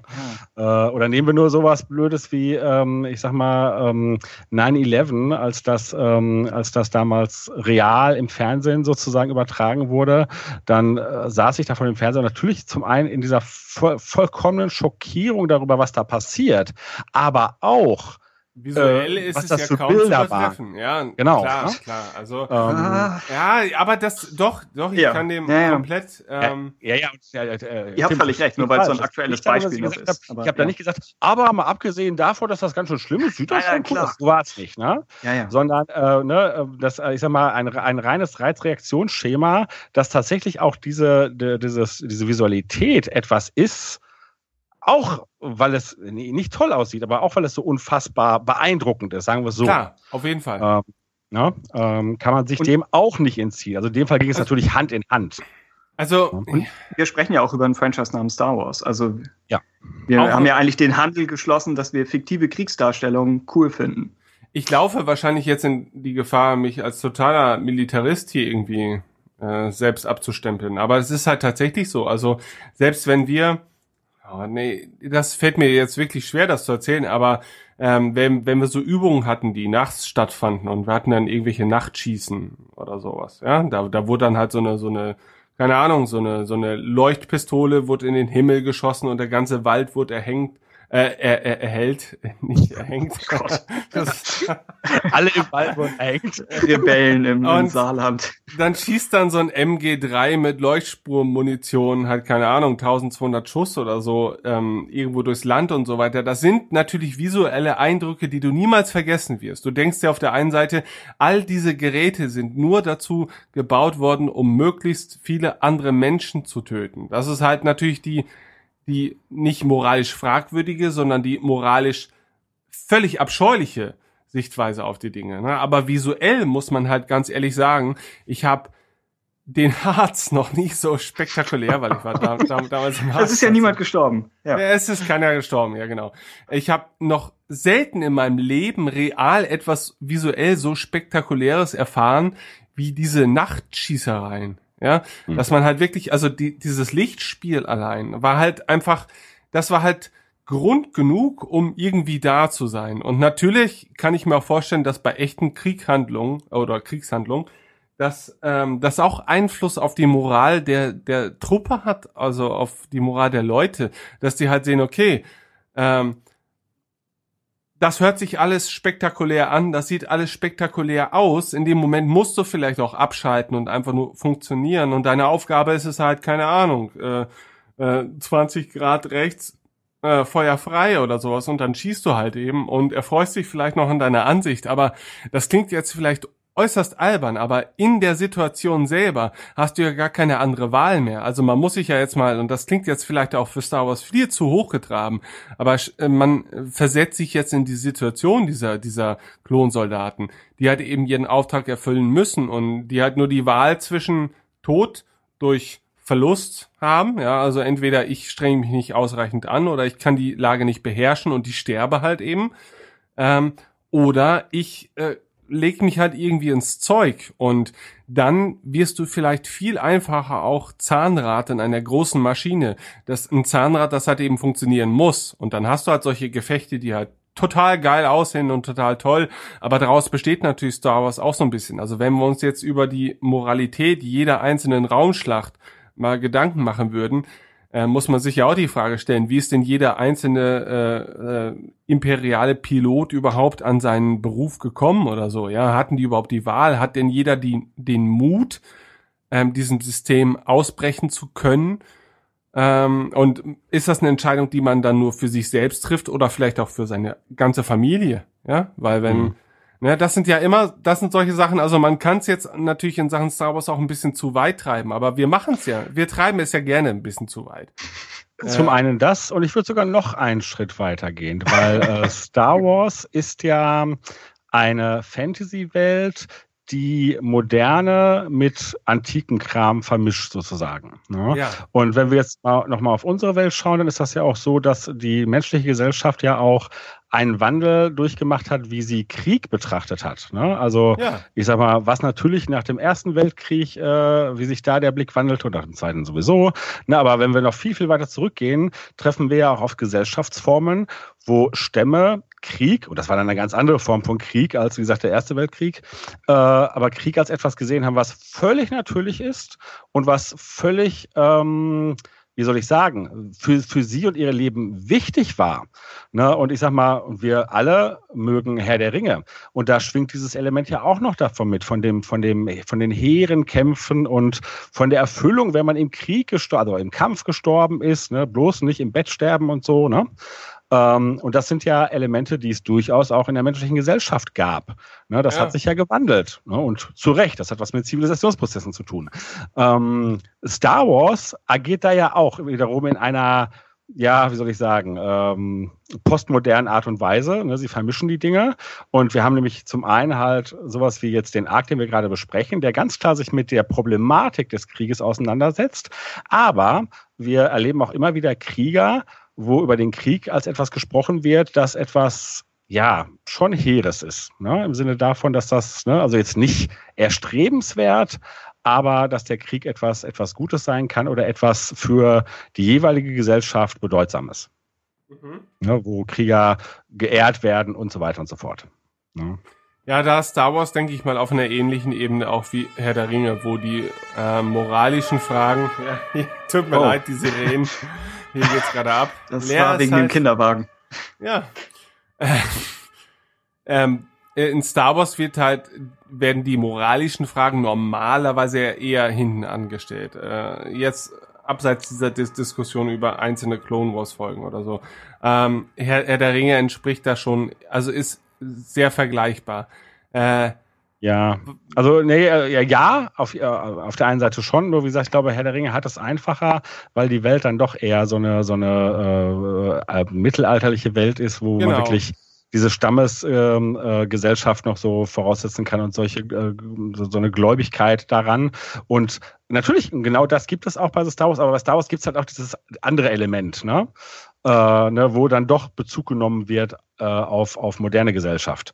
Ja, und, okay, aber hat Star ja. Wars das von Anfang an mitgebracht oder haben die Jahrzehnte, die nach den Filmen folgten, ähm, versucht zu vermitteln, dass Star Wars halt eben mehr ist als nur äh, gut gegen böse und dass eben auch das Böse vielleicht nicht so eindeutig festzulegen ist oder so. Äh, war das nicht vielleicht ursprünglich auch die Stärke, dass Star Wars relativ einfach einzuordnen war, was diese Kämpfe anging? Ja, also... Ja. Ja? Das war eins... Oh ja, Jörg. Nee, Tim, nee, Tim, Tim. Ich habe jetzt gerade genug gesagt. Achso, nö, ich, ich rede auch zu viel. Ich, ich wollte nur einwerfen, dass äh, Star Wars hat... hat ja, also einmal, was, was Jörg sagte, dass, dass wir bei Star Wars nicht genau wissen, aus welcher Ära wir unser Moralverständnis holen sollen, um Star Wars daran zu messen. Das ist, glaube ich, etwas schwierig. Verglichen mit Herr der Ringe fällt mir immer auf, dass innerhalb von Herr der Ringe nirgendwo Demokratie existiert. Das heißt, du könntest von keinem dieser Könige erwarten, dass er abdankt und sein Volk herrschen lässt, weil es, äh, es wäre zwar der nächste richtige Schritt, aber es existiert eigentlich nicht in dieser Umgebung. Während Star Wars von Anfang an zumindest einen Senat vorstellt. Selbst wenn der Umgang mit Demokratie vielleicht noch etwas fragwürdig ist. Und wir hoffen auf die Sequels. Das stimmt. Das stimmt. Also gerade ja, genau wenn, ist es. Ja. Also ich glaube, nee, wenn? Gerade wenn man jetzt die Prequels auch als äh, chronologisch den anderen Film voranstellt, werden ja auch die Schwächen einer Demokratie sehr deutlich aufgezeigt. In sehr vereinfachter Art und Weise. Aber ähm, man sieht halt eben, wie man aus einem äh, durchaus eher objektiv betrachtet äh, positiven System ausbrechen kann und es zu seinen eigenen Nutzen in etwas völlig anderes verwandeln kann. Ja, also da hat er schon recht. Also politisch äh, nimmt sich Star Wars zumindest irgendwie da heraus, etwas mh, größeren Blick auf die Situation zu bieten. Ja, und ich finde, also in der, in der Prequel-Trilogie wird das sehr deutlich, aber wir haben das von Anfang an, weil wenn wir jetzt auf den Original-Star Wars gucken, kann man nicht sagen, okay, das ist nur, äh, da geht es nicht nur um Fantasy-Krieger, weil wir haben das Imperium und das hat eine Massenvernichtungswaffe äh, ohnegleichen. Und dann sind wir tatsächlich dann bei Atombombe et cetera. Äh, und da geht es nicht mehr um romantische Vorstellungen vom Krieg, sondern da geht es tatsächlich einfach nur um Vernichtung von möglichst viel Leben. Ähm, Und die Antwort auf Tims Frage, ja, wir wissen nicht so richtig, wo wir unseren moralischen Bezug aus welcher Epoche nehmen sollen oder so. Und ich glaube, es ist, die Antwort kann für mich nur lauten, genauso wie Star Wars konzipiert ist, nämlich aus allen. Und zwar unterschiedlich. Und das ist natürlich etwas, was man hinterfragen kann. Also künstlerisch wie, ja, von der Weltanschauung. Weil viele würden sagen, nee, Moment mal, ein Kunstwerk sollte nach einer Sichtweise ausgerichtet sein. Ich bin der Meinung, nein, das muss es nicht. Ne? Es erfordert natürlich den Intelligenten sehr, der sagt, okay, und ich bleibe jetzt mal bei The Clone Wars, der Krieg auf Geonosis ist ein Hau drauf Action-Abenteuer und das ist auch Krieg. Und ähm, ne, da sehe ich dann, na gut, ich meine, Anakin ist ja auch nochmal ein besonderer Jedi, aber ne, da sehe ich den Krieg ähm, in einer Weise, sich in einer anderen Weise, als halt jetzt, wie er dargestellt ist, bei äh, dem Umbara-Arc. Na, und wie gesagt, das ist die Frage, ob man das darf oder nicht. Ich würde sagen, wenn man das nicht tut, kriegt man eigentlich ein Problem mit Star Wars. Und mir gelingt das ganz gut. Ja. Ich, also sprich, man muss ja. tatsächlich seine Paradigmabrille wechseln. Ja, und ähm, ich meine, allein die Zerstörung des Todessterns ist ja nicht als, als grauer Moment konzipiert. Ja. Das ist ja schon eigentlich ein Triumph. Und wenn man, genau, wenn man dann sagt, man, man misst auch hier, wie viele Sturmtruppen sterben, ja. dann, dann kommt man in Schwierigkeiten. Also muss man eigentlich genau je nach Star Wars Geschichte und je nach Clone Wars Episode schauen, in, ja, vielleicht auch in welchem Genre befindet man sich gerade? Ja. Ja. Also auch in die, bei jedem Moment von Star Wars, sag ich mal. Ne? Also, also jetzt nicht nur, man kann es nicht nur, äh, selbst die Filme, die einzelnen Filme, selbst da muss man diese Unterscheidung machen. Also innerhalb dieser Filme. Also ich würde auch so weit gehen, dass, dass ich sagen würde, also bei den Amerikanern ist es natürlich auch so, dass, dass diese ganze Kriegsmaschinerie halt eben wirtschaftlich für die auch immer ein derart gravierender Faktor ist, ähm, ja. dass es halt echt schwierig wird, wenn die mal nichts zu tun haben. Ne? In Deutschland ist es mit Militär immer noch so ein, so ein Makel auf dem Staatshaushalt. Ja, das, das sind halt vor allen Dingen Ausgaben, aber in keinem Fall sind es irgendwelche Einnahmen. Ja, so, also das, das, das rechnet sich halt nicht. Und bei denen rechnet es sich halt schon, ne? Weil sie natürlich sich auch, wenn sie irgendwo mal eingreifen oder so, erstens versprechen sie sich was davon, dann hängt da eine ganze In- Industrie dran, die dann auch irgendwie überleben muss, ja, und wenn die keine dreißigtausend Sturmgewehre pro Quartal fertigen können, dann haben die halt ein Riesenproblem. Und ich denke, da ist es auch noch wesentlich enger an die Wirtschaft äh, geknüpft, als man es äh, der deutschen Regierung halt immer wieder vorwirft, weil ich glaube, hier ist noch stellenweise mehr Zurückhaltung verhalten, Äh, vorhanden und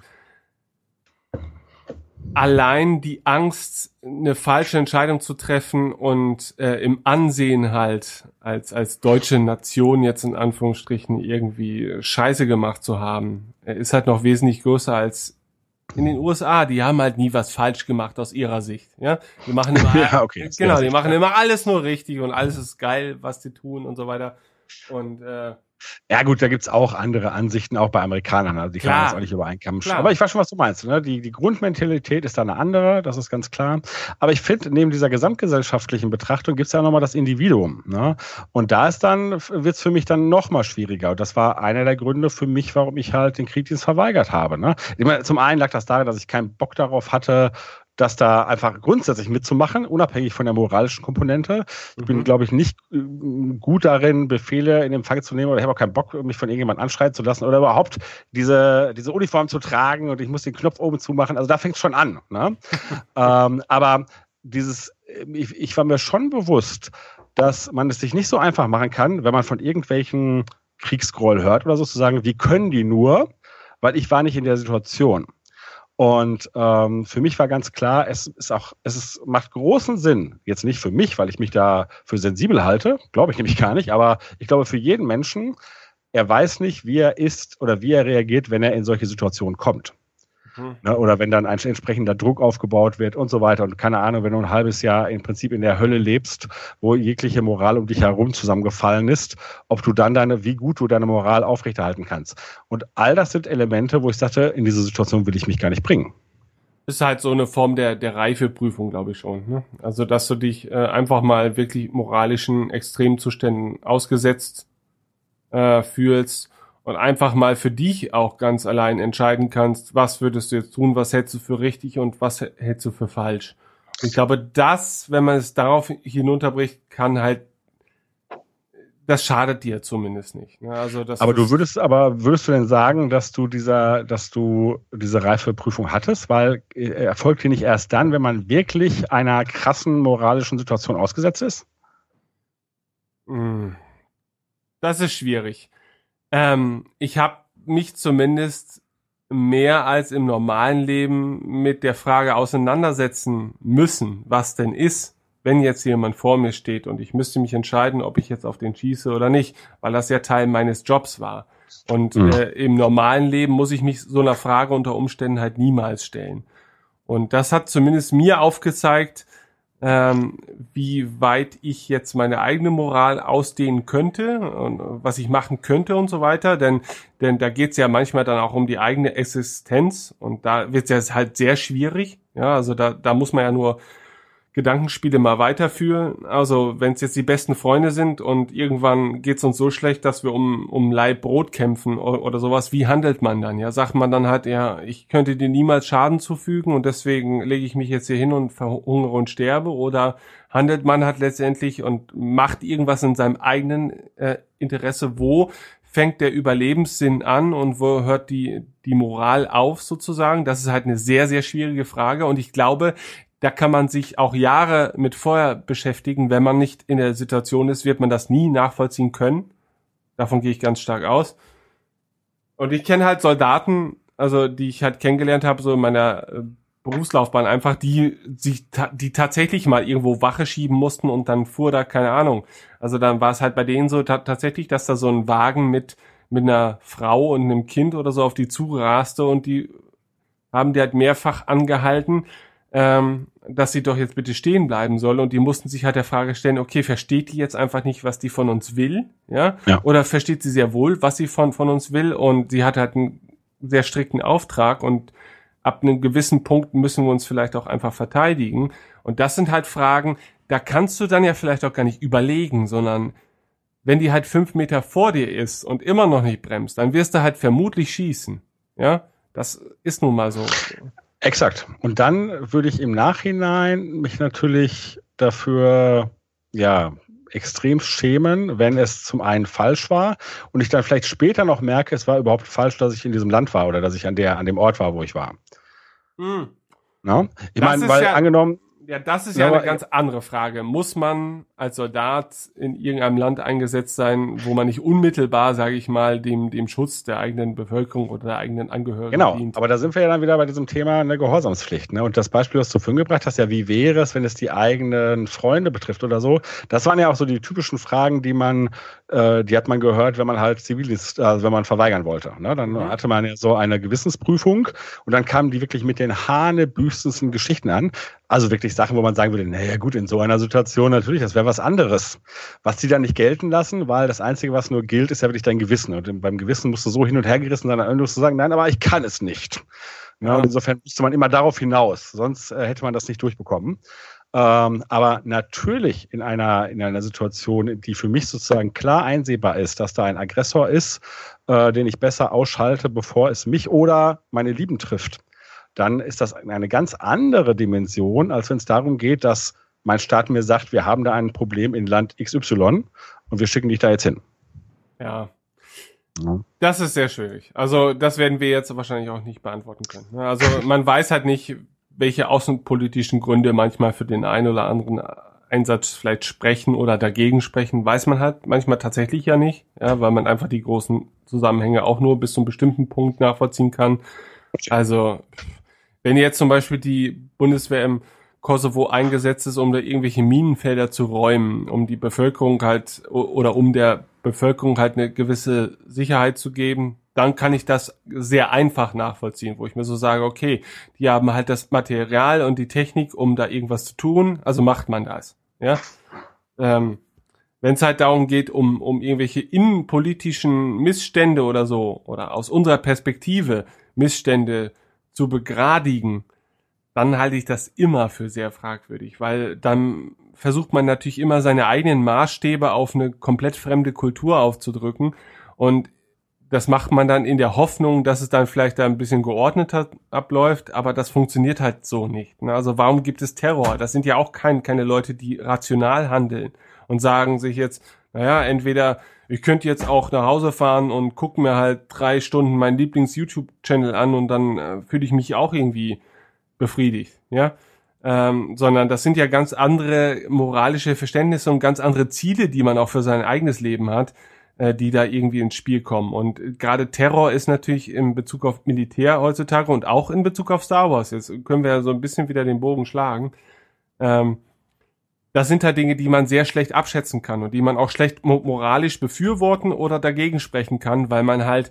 wenn man in der Position des Einzelnen ist, kann man, es ganz häufig kann man so den Lebensweg nachvollziehen und denkt sich, okay, da hat halt das für sich als Perspektive gesehen, ja. Und sei das jetzt einer, der halt meint, er muss sich halt in L K W setzen und in eine Menschenmenge rasen oder so, aber irgendwas hat ihn ja dazu bewogen, auch wenn rein ja. objektiv gesehen, ja, man natürlich sagen müsste, das ist ja totaler Quatsch, warum machst du denn das, ja, warum isst nicht ein, keine Ahnung, ein Sandwich und alles ist gut oder sowas, ja, aber so, so funktioniert's halt eben nicht, ne, und ähm, ich finde, wir driften jetzt total ab und das tut mir auch echt total leid, aber Star Wars, finde ich, manchmal stellen sie sich genau diesen Fragen, ja. Warum sind da Leute, die für sich gesehen sind das Charaktere, die wir jetzt weder als bös oder gutartig einteilen können, aber sie handeln halt irgendwie dementsprechend und ähm, am Ende einer Episode oder mehrerer Episoden äh, steht halt fest, okay, die einen haben gewonnen und die anderen haben verloren, aber wer ist jetzt eigentlich der Gute und wer ist der Schlechte? Und ähm, The Clone Wars stellt sich dieser Frage öfters, als es beispielsweise die Filme tun. Da ist immer relativ eindeutig, wer jetzt die Guten und wer, wer die Schlechten sind, ja. Aber alles an Star Wars Literatur und so weiter hat sich ja immer wieder, sag ich mal, der Frage angenommen, naja, das ist zwar schon toll, dass ihr jetzt den Todesstern zerstört, aber dass da jetzt vielleicht ein paar hunderttausend ähm, Angestellte, Bedienstete oder so ums Leben gekommen sind. Äh, was kann jeder Einzelne da, was diese Einzelschicksale, hat da jeder wirklich im Namen des Bösen gehandelt? Bewusst im Namen des Bösen? Wahrscheinlich nicht. Ne? Und das sind ja so die spannenden Fragen. Und manchmal schafft es halt Star Wars selber, einem auch mutmaßliche Antworten auf diese Fragen zu geben, aber manchmal halt eben auch nicht. Und ich finde es halt extrem geil und spannend, wenn halt auch so eine, so eine Sidekick-Serie wie The Clone Wars oder Rebels halt eben versuchen, sich diesen Fragen mal anzunehmen oder zumindest den Zuschauer mit dieser Frage zu hinterlassen. So nach dem Motto, wir haben auch keine Lösung, aber ähm, denk mal drüber nach. Perfekt ist das alles jetzt auch nicht, ja, aber irgendjemand muss in irgendeiner speziellen Situation irgendwie handeln und das ist halt jetzt das Endergebnis und damit müssen wir es halt leben. Puff. Zustimmung. Okay, nachdem wir uns jetzt dieser ähm, sehr moralischen Diskussion gestellt haben und die für mich sehr überraschend, äh, sehr tiefgreifend dann auch irgendwie war, äh, müssen wir, glaube ich, so langsam mal ein bisschen voranschreiten. Äh, wir haben als nächsten Punkt auf der Agenda den Onderon-Vierteiler ähm, hier auf der Liste stehen. Das wären dann Staffel fünf, Episode zwei bis fünf. Und naja gut, ähm, wenn wir uns gerade der einen moralischen Diskussion hingegeben haben, ist die nächste nicht unbedingt allzu weiter Ferne.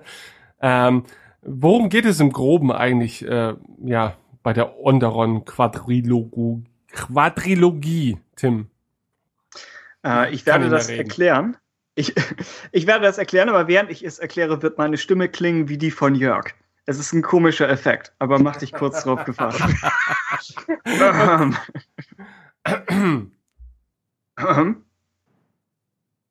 Mi, mi, mi.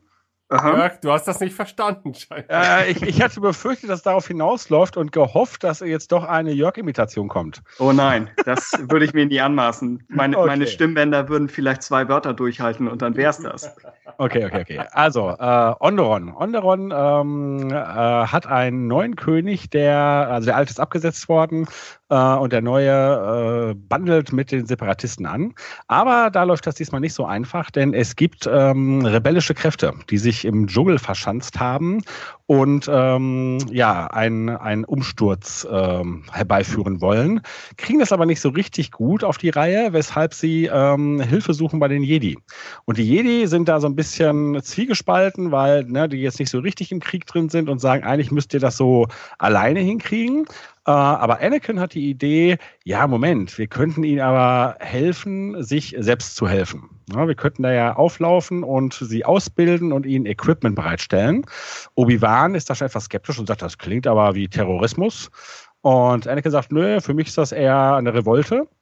Und ähm, ja, so geht's dann auch los. Ne? Ähm, Obi-Wan, Anakin und äh, Ahsoka ähm, kommen nach Onderon und zu dieser Rebellengruppe äh, und unterrichten die. Ähm, zur Rebellengruppe gehören sehr illustre Leute, unter anderem unter anderem jemand, den wir aus dem im Moment aktuellsten Star Wars Film kennen, Saw Gerrera, in jungen Jahren noch etwas anders aussehend als in Rogue One dann. Ähm, und ähm, äh, und auch äh, seine Schwester Steela äh, Gerrera. Und ähm, die, also ein, ein, ein wesentliches Element, was sich tatsächlich auch in diesem Arc durchzieht, ist die Frage, wie ist das, ist das gerechtfertigt, dass wir sozusagen militärische Akte vollführen, um diesen Umsturz zu erbringen.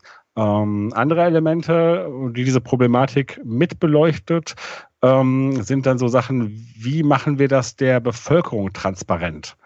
Äh, oder verstehen die nicht, was wir vorhaben? Äh, das vielleicht so als kurzer Einstieg. Und ja, ich frage erstmal in die Runde, wie beeindruckend fandet ihr diesen Vierteiler?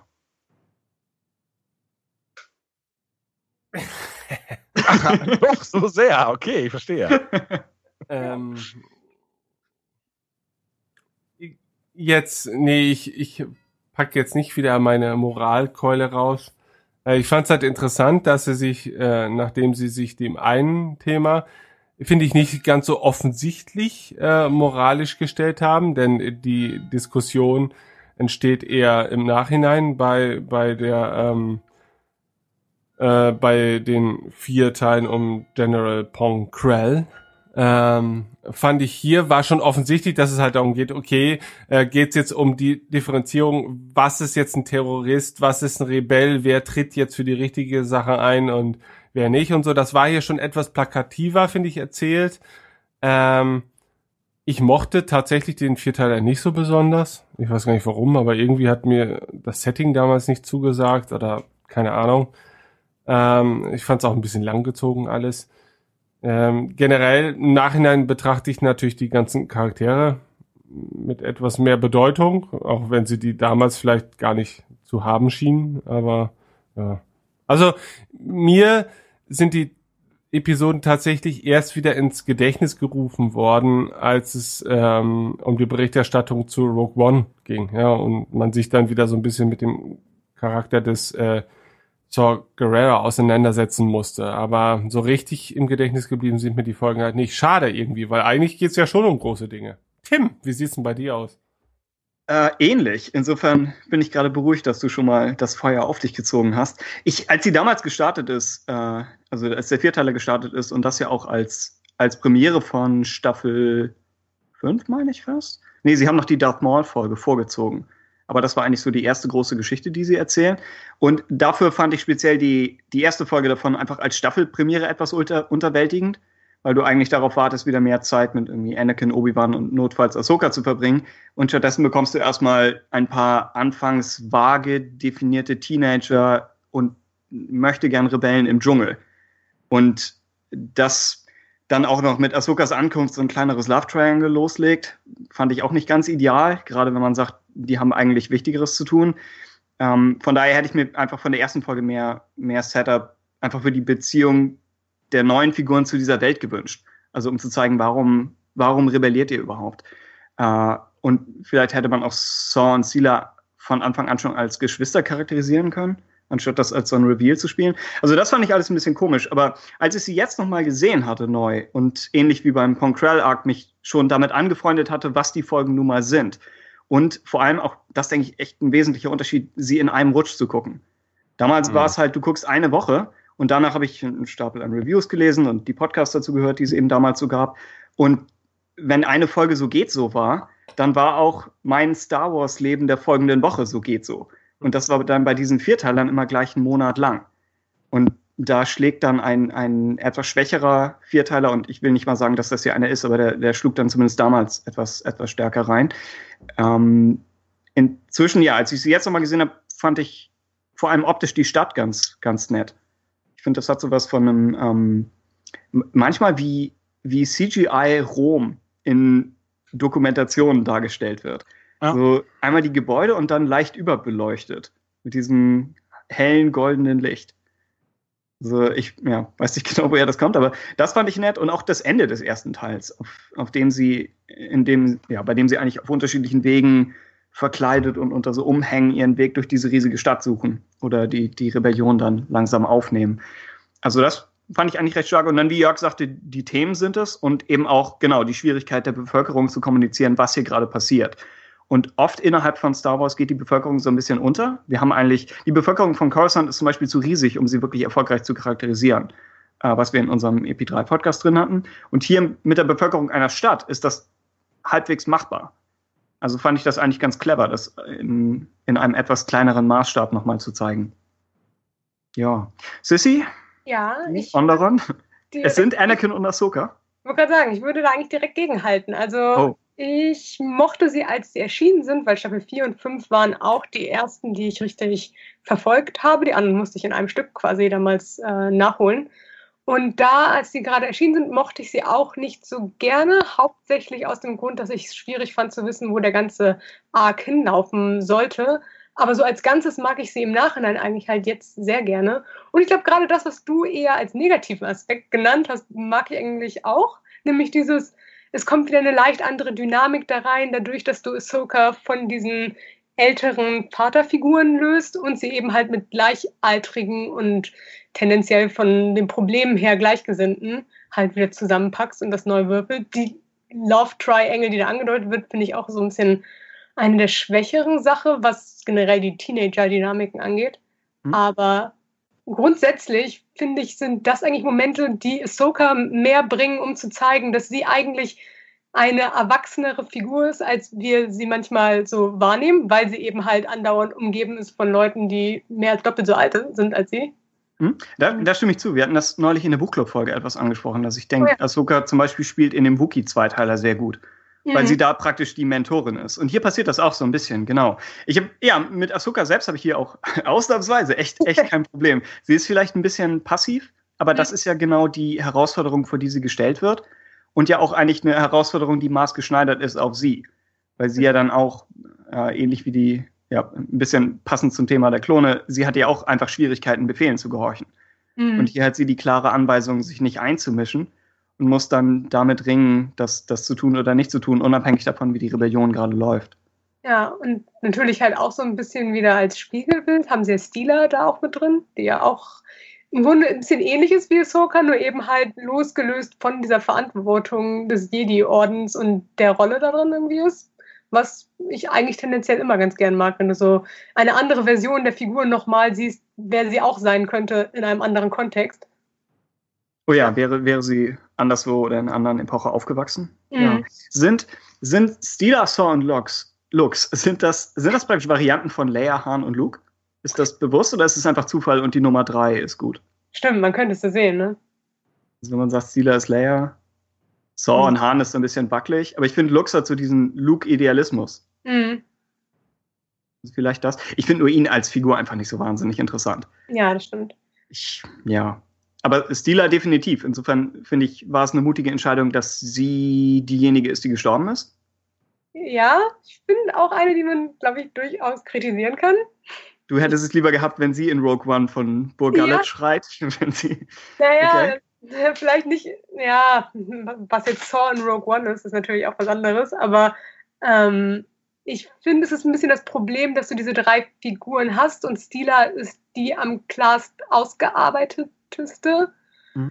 Und das ist natürlich ein bisschen mh, auch, also auf mehreren Arten, wie es natürlich auch die Episode oder die Episoden am Ende wollen, irgendwie ein Letdown für den Zuschauer, dass die Figur dann ausgerechnet äh, stirbt. Aber ja, ich, ich weiß nicht. Ich hätte es auch erfrischend gefunden, wenn es vielleicht Saw wäre. Na, schwierig. Aber ja, ich, der Moment selber, so auch für Ahsoka, ganz cool. Aber ja, ich bin kein Fan davon. Ja, auch die, die Momentaufnahme, wo sich die Hände beinahe berühren. Ja. War schon sehr dramatisch gespielt, aber effektiv. Also, ja, ja, aber fand ich so von der also emotionalen Brutalität, gerade für ein jüngeres Publikum, eigentlich mhm. äh, ähnlich schlimm, wie wenn irgendwelche Sturmtruppen, äh, Sturmtruppen, äh, Klontruppen äh, abgeschossen werden. Also hat schon deutlich nochmal diesen Ton, den jetzt so Staffel vier und fünf einschlagen, nochmal hervorgehoben. Stimmt. Clone Wars hat auch eine ganz gute Todesmusik, die, meine ich, immer gespielt wird, wenn irgendjemand stirbt. Es gibt so ein spezielles Thema dafür. Mhm. Kannst du die mal summen? Ich, ich kann leider nicht. Theoretisch habe ich den, den Soundtrack hier irgendwo, aber okay. Ich meine, es wird gespielt, wenn, wenn der Meister stirbt, äh, bei Citadel, hier der, der Kleine, äh, dann sogar der eine Druide, der im, im Droids-Arc später stirbt, der kriegt auch so eine bestimmte Melodie. Und ich rede mir irgendwie ein, dass es die gleiche ist, aber vielleicht ist es einfach nur ähnlich. Hm. Ich müsste in der nächsten Folge nochmal drauf zurückkommen. Naja, ich meine, bei der existenzialistischen ähm, Thematik, die wir hier in diesem Podcast haben, könnten wir vielleicht mit dieser Musik dann hinterher ausklingen. Ach so. Nun, wir können mal suchen, ja. Äh, ansonsten, was, was hältst du von Onderon? Denn du bist ja, denke ich, positiver gestimmt. Oh, als, als ich jetzt. Als Sissy finde find ihn ja auch gut. Ähm, ihr habt ganz, ganz viel gesagt, was ich einfach nur unterstreichen kann. Also gerade die Pro-Argumente von Sissi äh, würde ich auch ähm, verteidigen sozusagen. Ähm, variieren würde ich vielleicht, dass der den Steela-Tod, und zwar mit all dem, was ihr gesagt habt, genau deshalb finde ich ihn gut. Mhm. Ähm, also es ist wirklich halt so, dass ähm, jetzt mit äh, der vierten Staffel, wir sehen, also es ist, das ist mir auch jetzt wieder akut aufgefallen, wie viel Leute wir sterben sehen und wie viel wir zum Teil auch explizit sterben sehen. Ähm, nur ist es, ich finde es schon noch ein bisschen was anderes, wenn es Klone, man kommt immer auf den Klon an, aber äh, und Steela, obwohl es, obwohl sie halt sozusagen nur vier Episoden lang äh, uns nahegebracht wird, meine ich mich erinnern zu können, dass sie, sie die, der erste Tod für mich war, wo ich echt dachte, oh, das ist sehr intensiv. Ja. Ähm, und das habe ich, das würde ich halt als positiv, ähm, positiv werten. Ist halt auch irgendwie das Harte, dass dieser Moment der Rettung so äh, krass nah eigentlich ist für das ganze Publikum, ja. Dass es natürlich nochmal eine andere Stimmung und Spannung erzeugt, als wenn es eben halt ein Getümmel von Leuten, die irgendwie darauf, dabei draufgehen ist. Ja. Und natürlich ist der Arc grundsätzlich sehr interessant, wirklich so als ähm, erster Schritt in Richtung Rebellion, wie wir sie aus der Originaltrilogie kennen. Ich meine, so wird es ja auch von den Machern dann gerne verkauft. Also, ne, Filoni sagt, dass George Lucas das so als, das, als, als eine der Keimzellen gesehen hat und dass das halt auf verschiedenen Planeten so war und dass die sich hinterher dann zusammengeschlossen haben. Und es gibt ja auch so gewisse Verweise, ich meine, angefangen von gewissen Uniformselementen äh, und auch äh, einem Symbol, das schon so ein bisschen auf das Rebellensymbol hinarbeitet. Und das dann aber auch zu verbinden, wirklich mit diesem Zwiespalt, ja, eine Revolte für das Gute und Terrorismus, äh, wie muss man das moralisch werten, das fand ich tatsächlich sehr, sehr interessant. Und ich meine, ich glaube, zu dem Zeitpunkt, als diese Episode entstand, war Terrorismus in unserem Alltag noch nicht so gegenwärtig, wie es akut ist. Ähm, als ich die Folge jetzt wieder sah und ne, auch solche Elemente, wo dann halt Gleiter mit, mit, mit Sprengladung versehen werden und so. Hier geht es zwar natürlich nicht darum, irgendwelche Bevölkerungsgruppen zu treffen, ähm, aber äh, da erinnert dann doch schon einiges daran. Und ich finde gerade am Ende der ersten Episode, wenn es wirklich darum geht, ich glaube, es ist am Ende der ersten, einen Panzer zu erbeuten, dann haben sie ja da auch dann so eine Taktik ausgearbeitet. Und das ist tatsächlich vorbildliche Taktik einer Stadtguerilla. Äh, und sowas da ähm, zu zeigen, damit hätte ich auch nicht gerechnet. Aber wie gesagt, diese ganz, ganz anfängliche Hinführung ne, zu einer Rebellion oder einfach nur, wie gesagt, so eine Keimzelle zu zeigen, das finde ich, fand ich auch sehr interessant.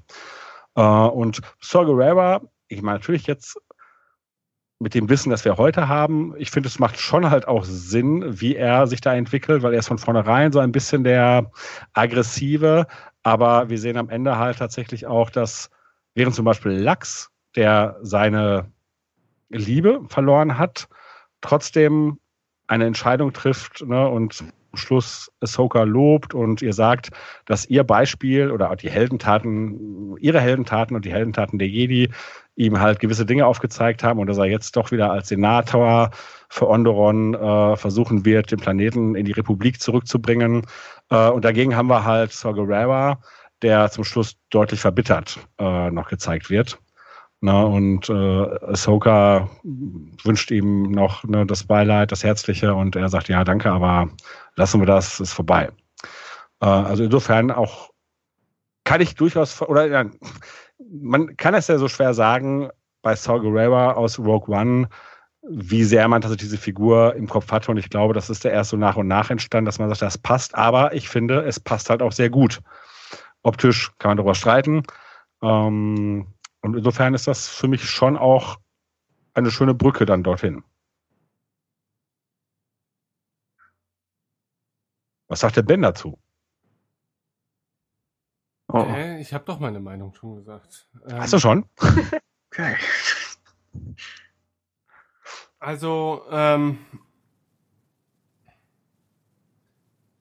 ich habe diese, diese Episoden ja tatsächlich eher wieder mal unter der moralischen Perspektive betrachtet. Und das, das war halt eben das, was ich halt eingangs schon, schon meinte, halt eben, dass hier anders als bislang schon offensichtlich dargestellt wird, dass man hier eine bestimmte Aussage treffen möchte. Ich fand es halt ein bisschen zu einfach alles. Also ich fand diese, diese ganzen Story-Arcs, es war halt so dieses, ja, hier kommen die guten Jedi und zeigen so einer Urbevölkerung mal, wie es eigentlich richtig zu gehen hat, wie man sich wirklich gegenüber Andersdenkenden durchsetzen kann. Aber ich fand das alles ein bisschen fragwürdig. Also ich fand diese Herangehensweise halt ein bisschen komisch. Also wenn man jetzt diese, diese Leute unterstützt, warum macht man das auf diese Art und Weise? Warum schickt man jetzt diese drei, vier Leute dahin, die jetzt so ein bisschen den ganzen Laden da unterwandern, äh, mit all den darauf folgenden ähm, kleinen Geschichtchen, die die damit zusammenhängen. Also das war halt für mich eher so dieses Enttäuschen. Ich konnte halt nicht Ich konnte für mich halt nicht genau nachvollziehen, warum sind die jetzt eigentlich da, warum handeln die so, warum sagt man nicht einfach, okay, das ist jetzt eine Welt, entweder die äh, schließt sich jetzt uns an oder nicht, aber äh, dieser Zusammenhang einer, also einer kleinen Rebellengruppierung einer Stadt, diese Art von Unterstützung zu leisten, weiß ich nicht. Also würde für mich fühlt sich für mich alles wie so eine fixe Idee an, die nicht ganz bis zu Ende ausgestaltet wurde. Und, und naja, das war es halt. Also, also mehr kann ich halt tatsächlich zu denen auch nicht sagen, weil ähm, ich habe sie halt so ein bisschen ignoriert. Okay. Es, es funktioniert nur dann wirklich, wenn man sie als Keimzelle sieht, ne? Sonst ist es zu, ja. Ja. zu klein und unbedeutend. Ja. Das, das Aber ist es halt, passt, halt das Ding. Jetzt, ja? jetzt im Nachhinein bemessen wir dem Ganzen ja auch viel größere Bedeutung an, als es damals vielleicht auch der Fall war. Jetzt wissen wir halt, was zum Beispiel aus Saw Gerrera geworden ist. Damals war für uns irgendwann halt der Punkt erreicht, okay, ja, und jetzt? Wo, wohin führt denn das jetzt? Also ähm, das war für uns ja auch ne, zu dem Zeitpunkt auf jeden Fall ja noch nicht so wirklich absehbar. Und da wirkt es halt tatsächlich eher wie so eine Belanglosigkeit, die halt eben zwischendurch erzählt wird, um einfach nur mal zu zeigen, ja, so arbeiten die Jedi auch, indem sie halt nicht nur irgendwelche gigantischen Schlachten oder große politische Intrigen ähm, äh, vereiteln oder sowas, sondern dass sie halt eben sich auch dem kleinen Volk annehmen und Unterstützung leisten. Das ist ja auch irgendwie sehr nobel, ne? Aber in diesem Zusammenhang, also dass gerade diese Charaktere, unsere bekannten Helden jetzt an diesem Ort, diese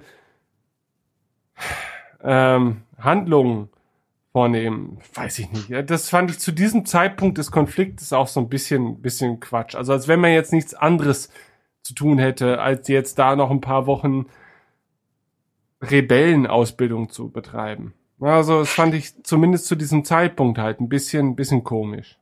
Die, die Struktur einer Fernsehserie verlangt halt auch, dass sie dafür drei Hauptcharaktere schicken, beziehungsweise vier mit Rex. Ja. Also das ist dann vielleicht in Universe ein bisschen unrealistisch, aber für die Anforderungen einer Serie verständlich. Ja. Wobei ja. sie ja schon dann auch relativ schnell sich ja. minimiert auf Ahsoka. Ja. Stimmt. Und also sie als Padawan ist eigentlich schon geschaffen für die Sache, ne?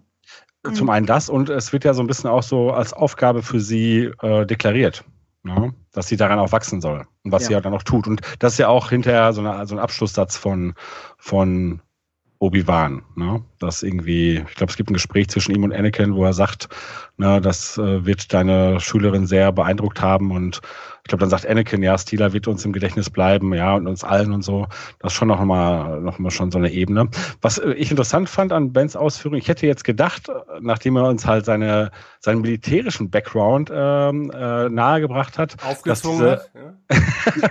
dass dieses Ausbildungselement ihn vielleicht doch mehr fasziniert hat, weil das fand ich insofern ganz interessant, ähm, weil ich finde, da wird ganz schön viel Zeit drauf verwandt und da wird so ein bisschen ja schon dargestellt, ja gut, Krieg ist tatsächlich auch ein Handwerk und man ist effektiver, wenn man halt weiß, wie man diesen Panzer, ne, dass man da halt ne, erst ne, die eine Luke, beziehungsweise eigentlich gleichzeitig beide Luken bedienen muss, weil ne, sonst das andere noch aktiv ist und ne, solche, solche, ich meine natürlich auch alles ne, für eine Fernsehserie, für eine Animationsserie relativ oberflächlich, aber ähm, im Prinzip die ganze erste Episode ähm, handelt so ein bisschen von dieser Ausbildung und die Entwicklung, die die Charaktere innerhalb dieser Ausbildung machen und dann schlägt das ja um, dass mitten in so einer Ausbildungssequenz halt tatsächlich ein Angriff erfolgt und die Leute sich beweisen müssen. Ja, es ist so, natürlich so, so, so eine typische Story auch irgendwie, ne? Und, aber das hat mich tatsächlich nicht beeindruckt. Aber jetzt im Nachhinein ähm, muss ich dir in einigen Argumenten zumindest äh, recht geben, dass äh, wenn man jetzt Ahsokas Geschichte rückblickend betrachtet, kann das natürlich als einer der Momente natürlich rangezogen werden, die sie ganz deutlich in die Richtung geprägt äh, haben, äh, in die sie sich später in, entwickelt oder die vielleicht zu Entscheidungen führt, äh, die sie treffen muss. Und weil ich denke schon, dass sie hier auf sich allein gestellt ist, größtenteils, ne? Ähm, ist jetzt ihrer ihrer Zugehörigkeit zum Jedi-Orden auch nicht nur zuträglich. Also sie sie sieht halt eben auch Dinge ohne die Kontrolle ihrer Meister oder so, die das Ganze nochmal so ein bisschen filtern können, sondern sie macht ihre ganz eigenen Erfahrungen mit dem mit der Bevölkerung eines unterdrückten Volkes direkt und kann eben daraus auch ihre ganz eigenen Schlüsse ziehen. Und ich glaube, das hat dann schon Auswirkungen auf ihre eigene charakterliche ähm, Wirkung, weil es halt eben mal etwas nicht, äh, weil es halt eine Erfahrung ist, die sie größtenteils nicht in Anwesenheit von Anakin oder anderen ihres Ordens oder so machen kann. Und von hm. aus diesem Standpunkt äh, hat, haben diese Folgen natürlich schon eine gewisse Relevanz, was Ahsoka angeht. Und im Prinzip wissen wir, dass die ganze Serie sich eigentlich nur um Ahsoka dreht, denn das ist die einzige wichtige Figur im Star Wars-Universum. Einigen wir uns darauf, dass sie hier etwas lernt, das sie gerne schon auf Mitte von Staffel eins hätte lernen können. Aber, aber sie lernt ja. Also ja, okay, aber kann man, kann man nicht anders sagen. Da hast du recht, sie sie hat ja immer schon so diesen leichten, die, diese leichte Sturm- und Drang-Gangart, dass sie immer halt gerne weiter möchte und mehr lernen möchte und auch mal vielleicht auf eigenen Beinen stehen möchte. Und das ist einer der ersten Momente, wo sie es halt auch wirklich mal tun kann, obwohl das nicht ganz stimmt. Also sie hat ja schon vorher ihre Momente gehabt, aber hier ist sie auch ganz offiziell, wird ihr eine gewisse Form der Verantwortung übertragen. Und man sieht halt als Zuschauer, wie sie dann damit umgeht. So, und ich, ja. ja. Sie repräsentiert die Republik und die Jedi auf, auf dem Planeten. Ja, es ist schon, genau, es ist was anderes, als wenn sie einfach äh, irgendwo auf sich gestellt ist, aber auch wirklich nur, als sie selbst agieren muss und nicht noch in irgendwie offizieller Funktion. Also das es gibt stimmt. ja auch Folgen, wo sie allein ist, aber einfach nur überleben muss. Und hier ist ihr Überleben nie das Problem. Sie ist sicherer als alle anderen in der Stadt. Also ja, ist, denke ich, schon, schon gut konstruiert. Wo ihr das so sagt, könnte das, könnten das fast meine Lieblingsfolgen werden. Moment, dann, dann habe ich das blöd formuliert. Lass mich das zurücknehmen. äh, ja. Naja, aber zumindest ja. das Fazit könnte schon sein, dass, ähm, wenn man sich jetzt halt nur speziell die Entwicklung von Ahsoka anschaut, das ist schon eine sehr wichtige Ahsoka-Folgenreihe ist. Ja, okay. Ja. Also angenommen, Wir, wenn wir dann in den, ich sag mal, in der achten The Clone Wars Episode, die wir irgendwann einsprechen werden, tatsächlich mal zu dem großen Ahsoka-Fazit kommen, müssen wir das nochmal erwähnen. Das ja, wollte ich damit sagen. Ja, stimmt. Ja, ja ähm, Jerry Lewis ist tot. Äh, Nein. Ja, jetzt gerade gestorben. Äh, in diesem Moment. Vielleicht sollten wir daher also schnell auf das nächste Thema kommen. Wer weiß, was sonst noch passiert. Wir äh, könnten zumindest mal eben das Todesthema von Keiner einspielen. Oh je, nee, das ist jetzt... Also, bitte, also... Bitte. Ey, Jerry Lewis ist ein, ein Held meiner Kindheit. Ich finde das jetzt gerade tatsächlich etwas... Ja, ich, ich wusste, dass ich das, äh, dass das wichtig, dass es für dich Relevanz hat. Deswegen dachte ich, darf ich es jetzt hier durchaus mal im Rahmen dieses Podcasts erwähnen. Ja, damit man uns auch irgendwann mal in fünfzig Jahren zeitlich einordnen kann. Äh... So, okay, haben wir Onderon damit abgehakt? Ich denke. Ja. Du denkst, okay. Wenn du denkst, dann bin ich. Ja. Und, ähm, ich wow. finde, dann könnten wir uns, äh, der, der, Jörg, deine Überschriften sind einfach die besten auf der Welt, dann könnten wir uns jetzt auch dem Geheimnis hinter der Order sechsundsechzig widmen. Und ich möchte eigentlich, dass du genau diesen Satz jetzt nochmal sagst, ja. in deiner Stimme. Wir Macht. widmen uns jetzt dem Geheimnis hinter der Order sechsundsechzig. Oh, uh, krass. Ah, ja, ja. ja, und tatsächlich haben wir es vorhin ja schon ein bisschen angesprochen und äh, kontrovers darüber gesprochen, wie dieses Geheimnis wirklich aussieht und ob es gelöst wird oder nicht. Wobei du recht hast, ich habe eben noch mal im Hintergrund bei ah. Wikipedia geblättert, weil ich habe ja die Zeit. Äh, ja. Und ich hatte tatsächlich unterschätzt, dass der Chip zwei Funktionen hat. Also zum einen ist er, glaube ich, dauerhaft, dauerhaft aktiv und bremst so ein bisschen die Eigeninitiative. Aber gleichzeitig hat er diesen Extremmodus, wo er sagt, alles, was jetzt befohlen wird, wird gemacht.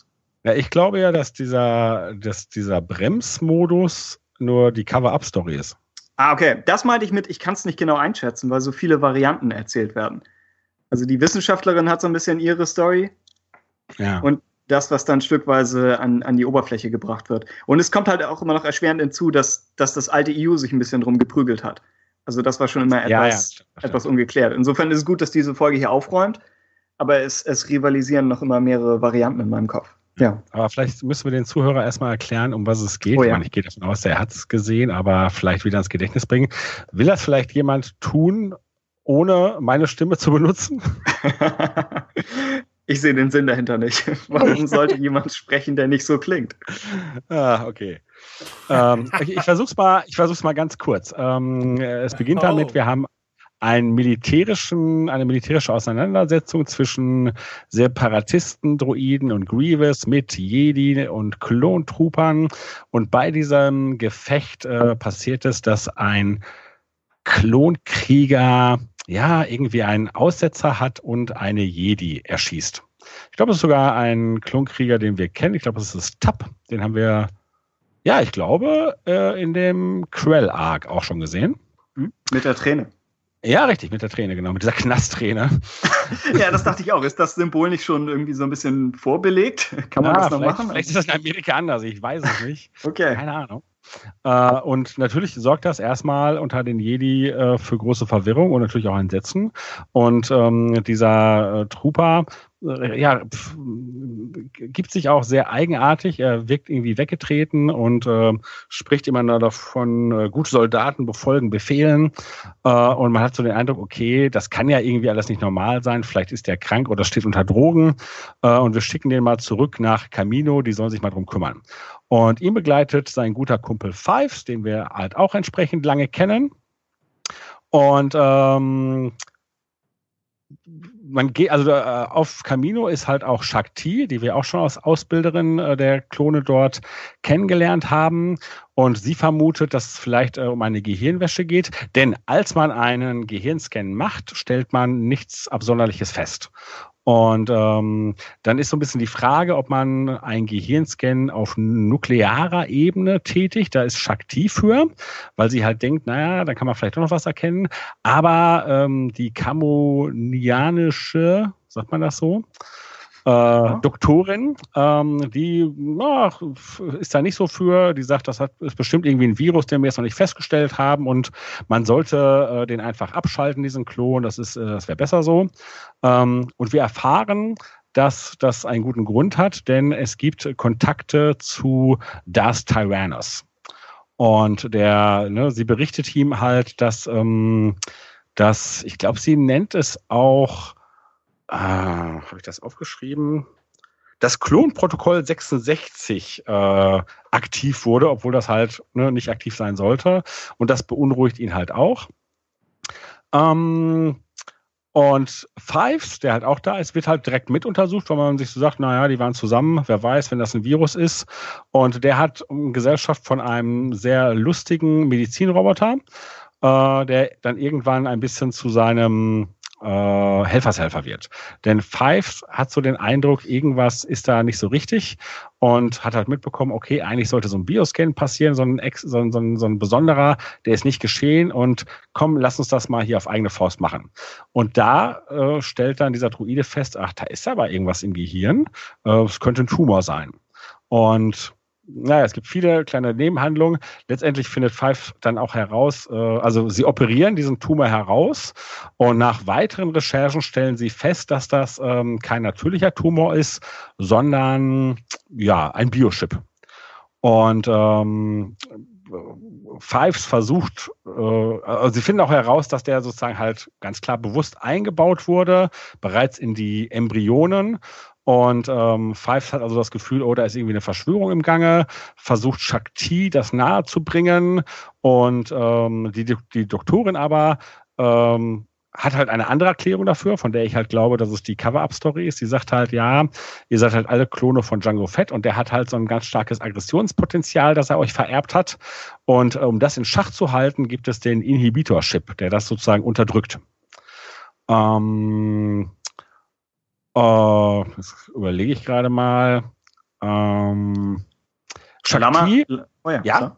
Ich wollte nur einwerfen, weil, ja. ich, weil ich Wikipedia ja gerade offen habe und sie ah, zitieren ja. den, den Episode, äh, ein Zitat aus Episode zwei, wo Lama Su halt die Klone Obi-Wan präsentiert mit den Worten, wir haben sie modifiziert, damit sie weniger eigenständig und, und äh, gehorsamer sind als, als ihr Vorbild. Ja. Allerdings ist das natürlich auch nur etwas, das er als, als Autoverkäufer von mehreren Klonen sagt. Also er will natürlich nicht sagen, wir haben hier diese Armee von, von Rebellen, die die dir jeden Moment in den Rücken schießen könnten. Also naja, insofern ist die Frage, wie, wie glaubhaft er ist. Ja, richtig. Stimmt. Es gibt ja auch diverse Modifika- Modifikationen, die sie tatsächlich vornehmen. Und wir erfahren ja auch, genau. dass sie äh, halt Fives ähm, eigentlich das Gedächtnis löschen wollen, weil sie merken, oh, das ist jetzt hier ein, äh, eine Gefahr. Ähm, auf jeden Fall ist es so, dass Shaak Ti so weit ähm, auch beunruhigt ist, dass sie sagt, okay, äh, dann sehen wir mal zu, wir bringen dich einfach mal, also Fives, äh, direkt nach Coruscant und da kannst du dann mal mit äh, dem obersten Kanzler persönlich sprechen. Und da wird es dann ein bisschen bizarr, weil ähm, der oberste Kanzler, sprich Palpatine, Palpatine Ähm, empfängt sie in seiner persönlichen medizinischen Anlage. Die äh, kennen wir aus Episode drei. Das ist nämlich der schöne Turm, in dem Anakin später zu Vader wird und der letztendlich ein bisschen aussieht wie die Folterkammer von äh, Dracula. Und man sich ein bisschen wundert, wenn die da alle so einmarschieren, dass die das nicht verwunderlich finden, was das für eine medizinische Station ist. Aber nun gut. Ja, das ist ein Sommerbüro. Und ähm, es kommt dann dazu, dass ähm, der Kanzler halt sagt, na ja, ich will mir das mal anhören, aber am besten doch unter vier Augen. Und äh, bei diesem Vier-Augen-Gespräch, äh, wir sind nicht dabei, äh, kommt es dann dazu, dass Fives dann komplett ausrastet und den Kanzler angreift. Und daraufhin natürlich die Flucht ergreifen muss. Und äh, nach auch dann mehreren Stationen ist es halt irgendwann so, dass er Kontakt aufgenommen hat zu äh, einem anderen Klon, vielleicht sogar zu Rex, ich weiß es jetzt nicht, der das dann hinbekommt, dass es ein Gespräch mit Anakin geben soll. Und im Prinzip versucht er da Anakin halt beizubringen, was er herausgefunden ist, dass sie alle getäuscht sind, dass auch die Jedi getäuscht wurden. Äh, noch, aber bevor er sozusagen zum Eigentlichen kommt, was alles auflösen würde, wird er halt von anderen Klonen erschossen. Ich glaube, ich habe irgendwas Wesentliches vergessen, aber das ist das Ende und äh, wir kommen wahrscheinlich noch drauf. Das ist aber so ein bisschen die Grundhandlung. Ja. Frage, die sich uns stellt, haben ja. wir diese Informationen benötigt oder nicht? Und ich sage mal, ja. Oh ja, ich, speziell, weil ich äh, immer noch unsicher war, ähm, wie, wie sehr hatten die Klone eine Chance, gegen die Order sechsundsechzig vorzugehen. Ja. Und jetzt wäre die Erklärung hier eigentlich, nur wenn sie wissen, dass sie diesen Chip hatten, konnten sie sich dann rausschneiden, was dann eben Rex und die anderen gemacht haben. Und damit spricht man ja schon einen Großteil der Klonarmee von, von einer ziemlich heftigen Schuld eigentlich frei. Also das ist schon eine, eine, eine wichtige Sache. Ähm, wobei ich denke, dass speziell mit sowas wie dem Krell-Arc, wo den Klonen vorgeführt wird, dass die Jedi gefährlich sind, sowas könnte ja auch ein Setup gewesen sein für eine Variante, bei der die Order sechsundsechzig tatsächlich nicht programmiert war.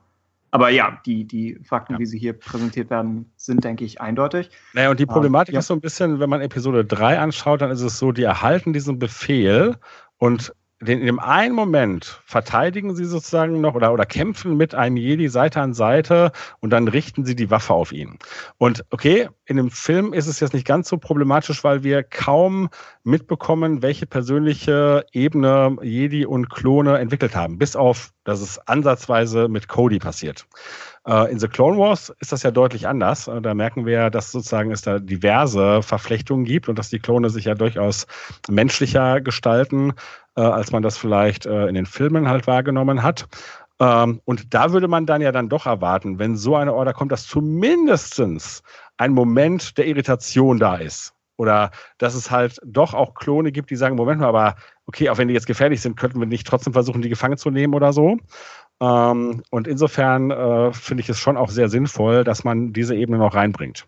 Und die Serienmacher hatten eigentlich wirklich Glück, dass sie es geschafft haben, die Klone vor dem vorzeitigen Ende der Serie noch in den richtigen Kontext zu stellen. Ja. Also, dass sie diesen Punkt noch rüberbringen konnten. Andernfalls hätten wir es vielleicht erst mit Rex dann in Rebels auflösen können. Ja, ja, stimmt schon.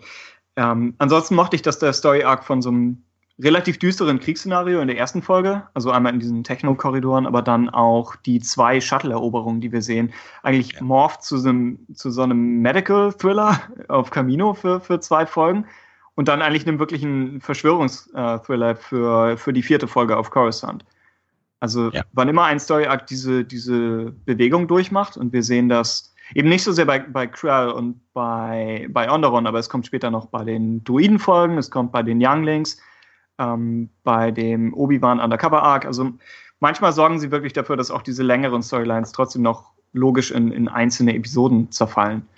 Ähm, und das funktioniert hier gut. Und rein filmisch finde ich speziell in der ersten Folge mehrere One-Take-Action-Sequenzen eigentlich ziemlich mhm. cool. Denn jedes Mal, wenn, glaube ich, diese beiden Shuttles erobert werden, einmal äh, durch, durch die Droiden, was auch in so einem langen Shot passiert, und dann, wenn Anakin seinerseits eigentlich tappt zurückholt. Was, wenn er da auf, auf kleinstem Raum mit dem Lichtschwert wild durch die Gegend fuchtelt, ich finde, im Nachhinein erinnert es an Vader aus Rogue One. Also es kann kein bewusstes ja. Vorstellung gewesen sein, aber es, es erinnert, finde ich, stark daran. Und überhaupt diese, diese One-Tags zu haben, einige sagen halt, das ist ein bisschen gimmicky, also nicht bezogen auf Clone Wars, sondern generell auf, auf Filme und Animationen. Aber ich denke, die Stärke ist, dass es realistischer und, und intensiver wirkt. Jetzt irgendwie zu sehen in Gravity und Children of Men und Spielberg hat ja auch eigentlich recht viel davon. Und in Animation ist sowas ja auch relativ machbar, weil man jetzt nicht äh, darauf äh, vorbereitet sein muss, dass irgendwas schief geht bei der vierzigsten Sekunde oder so, sondern man kann das einmal vernünftig durchanimieren. Es besteht vielleicht immer die, die Gefahr, dass es ein bisschen videospielmäßig aussieht, aber ich denke, das umgehen sie hier eigentlich, weil die Serie an dem Punkt schon äh, so weit ist von ihrer Animation und von den, ja, von der Beleuchtung und allem, dass es wirklich sehr ja, realistisch aussieht. Also das, das stark, finde ich. Und die Darstellung von Kamino, dass sie jetzt auch an dem Punkt, wo sie äh, den, den Sturm zeigen und Coruscant später. Ich finde, Jörg hatte schon äh, Palpatines geheimnisvollen Turm erwähnt. Und ich finde, wenn man den Shot sieht, das ist eines der, ja, der, oder ein, ein, eines der stärksten Indizien, dass wir jetzt, dass es zu Ende geht. Das ja. eigentlich, dass wir jetzt schon fast bei Episode drei sind. Und wir bekommen hier ja nie irgendwelche Jahreseinteilungen oder Monate oder sonst was. Aber das Gebäude zu sehen und natürlich die, die Sturmtruppen schon mit ihrem Episode drei Design, das lässt einen, gerade wenn man die Folgen jetzt nochmal guckt, lässt einen das schon überlegen, was, was hätte sein können, hätte man der Serie erlaubt, wirklich zu enden. Wenn man, wenn man sieht, wie sie mit diesem Story-Arc eigentlich so knapp bis ans Ende kommt. Das ist schon, ja. Und auch eine, eine, eine wichtige Geschichte eigentlich zu erzählen, dass man, es ist ja eine untypische Art von Spannung, dass plötzlich die Republik schon die Bösen sind und dass äh, Shaak Ti als so eine Art Semi-Antagonistin dargestellt wird und dass ein Klon durch Coruscant rennt und eigentlich niemandem vertrauen kann. So, das ist keine Geschichte, die man in irgendeiner anderen Epoche erzählen könnte und eigentlich nur in, ja, zu genau diesem Zeitpunkt der Klonkriege. Und insofern denke ich, dass, ja, das Clone Wars da wirklich Damals, damals, als die Folge rauskam, und es gibt einen entsprechenden Rant von mir im, im Podcast. Ich glaube, ich erinnere mich. Oh ja. Und vieles davon gilt auch noch. Aber äh, was, was mir damals zu schaffen gemacht hatte, war, dass ich dachte, es gibt nur noch, keine Ahnung, elf oder vierzehn Folgen der Serie und vier davon investieren wir hierfür. Und da bist du natürlich nach jeder Folge am Überlegen, war es die Zeit wert? Was einerseits natürlich unfair ist, weil die Macher nicht wussten, dass sie nur noch so wenig Zeit haben.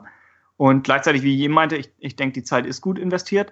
Äh, gleichzeitig hat er mir einfach ein bisschen zu schaffen gemacht, dass verglichen mit Anakin, Obi-Wan, Ahsoka et cetera ist Fives als Charakter relativ non-existent.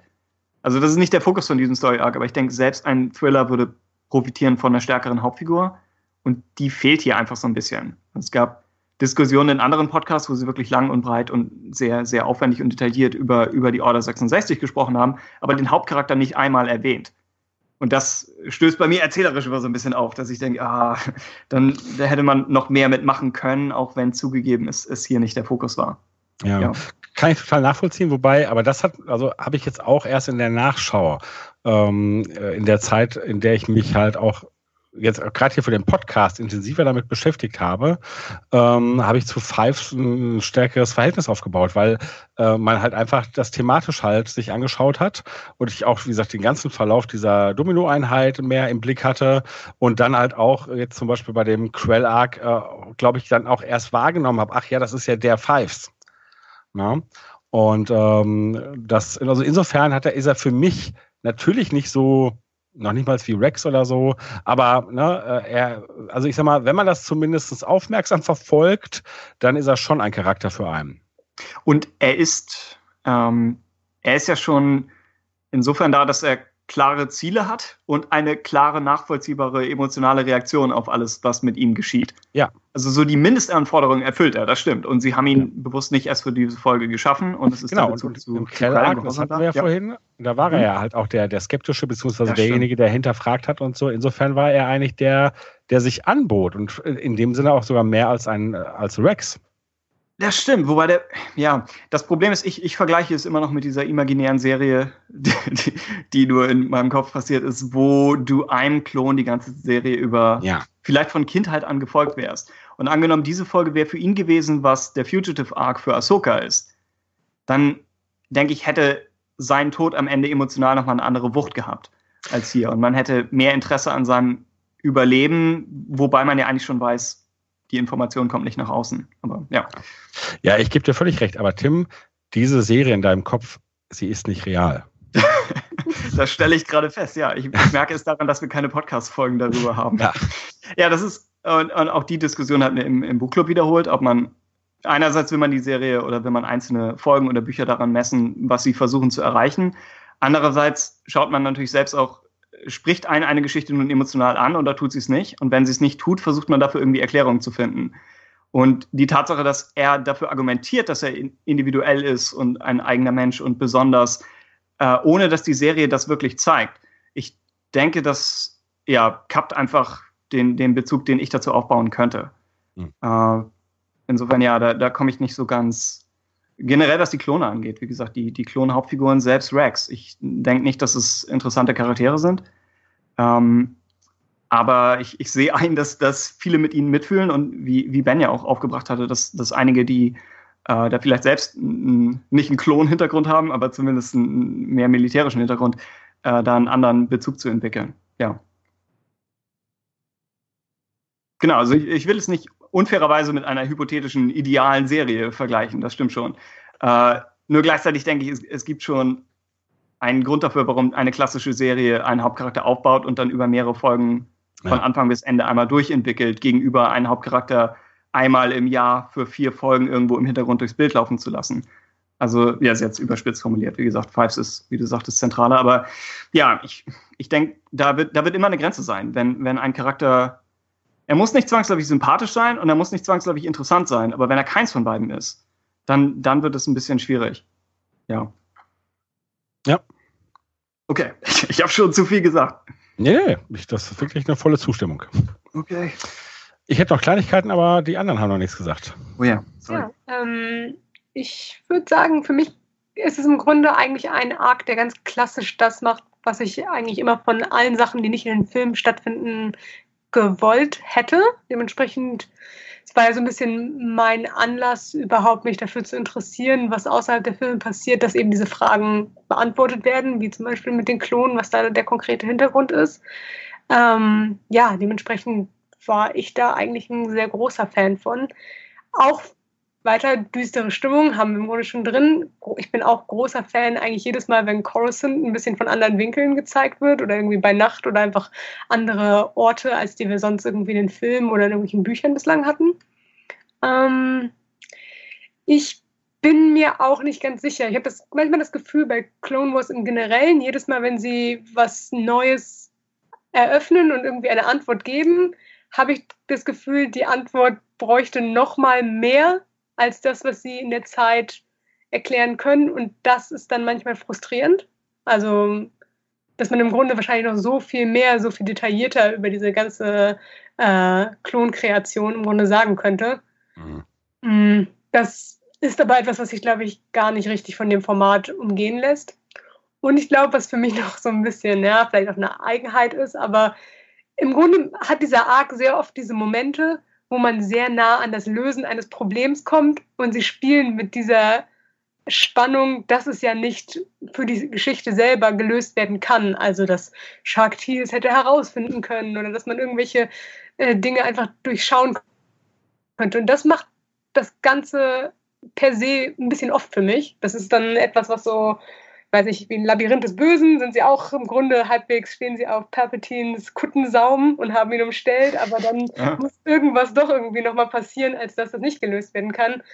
Und da bin ich nicht so ein großer Fan von, wenn man im Grunde mit der Erwartungshaltung, dass wir den größeren Kontext kennen, zu oft spielt. Aber ja, im Generellen, ich hatte Fives vorher auch nicht viel auf dem Schirm, aber danach war er doch eine Figur für mich, aber naja, mh. nicht sehr viel mehr halt auch als Rex, das stimmt schon.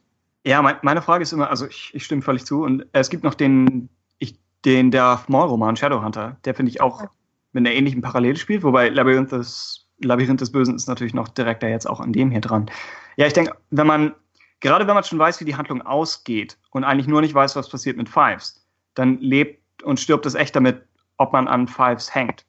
Mhm. Und wenn man ihn dann nur beschreiben kann als Standard-Klonsoldat in etwas eigensinniger. Mhm. Dann ist das, denke ich, für praktisch eine Kinofilmlänge, für praktisch ein Fünftel einer Staffel, etwas wenig in einem Franchise, das eine Armee von Kultfiguren auffahren könnte.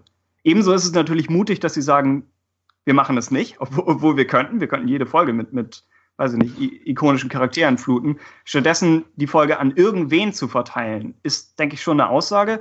Nur wird einfach ja, ein Preis dafür gezahlt. Ähm, ja. Ja. Habe ich schon meine Meinung dazu gesagt? Ich, Weiß ich, Nein. Ich kann mich nicht mehr erinnern. Das ist schon so lange her.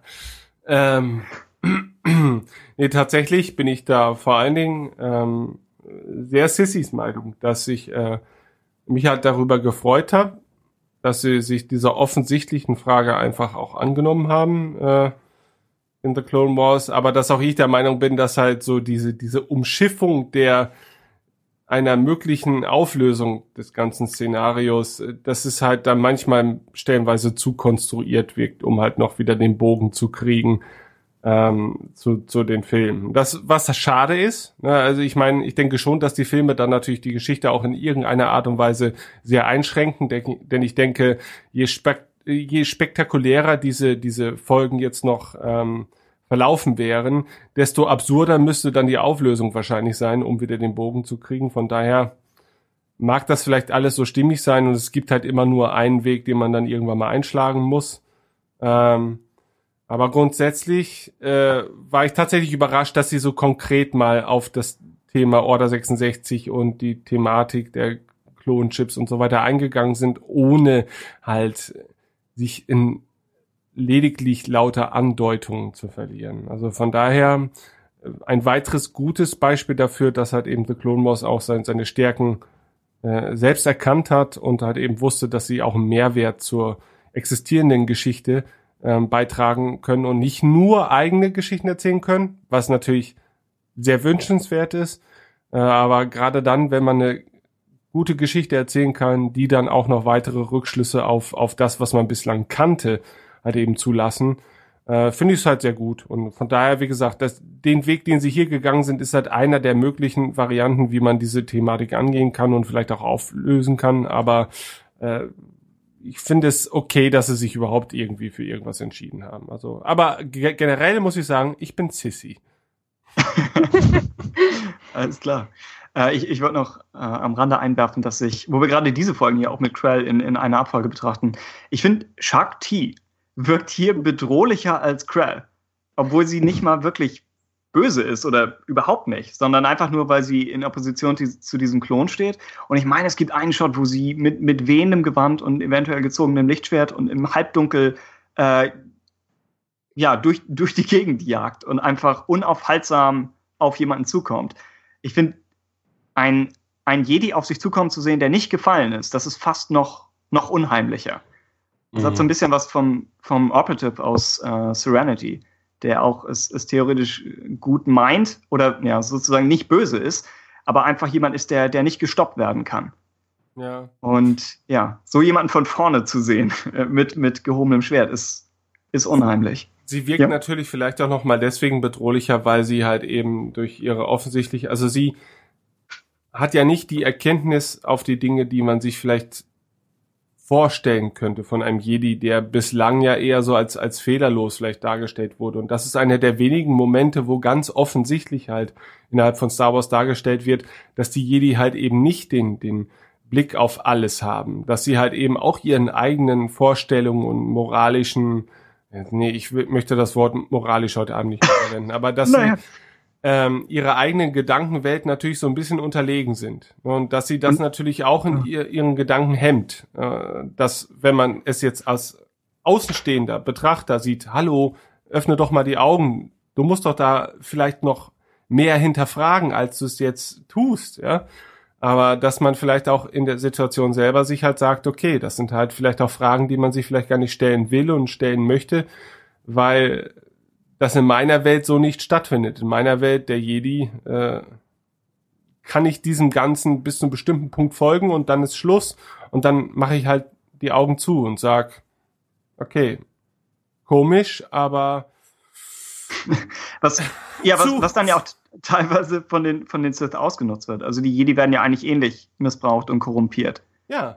Wie die Klone, ja, ja. also das, ja, das stimmt, genau, das macht also es nochmal das tragischer, dass, dass sie ihn jagt, obwohl Das die eigentlich beide auf der Seite der Guten sind. Ja. Das haben wir ja schon öfters festgestellt, eigentlich, dass die Sith nicht äh, überlegen sind, weil sie so besonders böse sind, sondern einfach, weil sie halt dann eben doch einen etwas größeren Blickwinkel auf das Geschehen haben als als die die Jedi. Ne? Und dass sie sich das eben zunutze machen, dass die Absichten dahinter vielleicht böse sind, okay.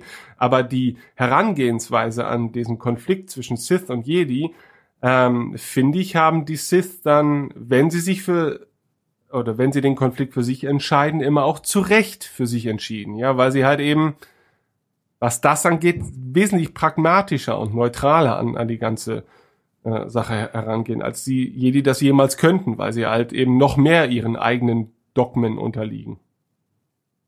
Hm. Und dabei sie spielen ja. das Spiel eine Ebene höher. Also sie, ja. Ja, ja genau. Hm. Ja, Ja. ja, stimme ich. Äh, ich würde noch eins dazu erwähnen, weil ich stimme zum einen total zu.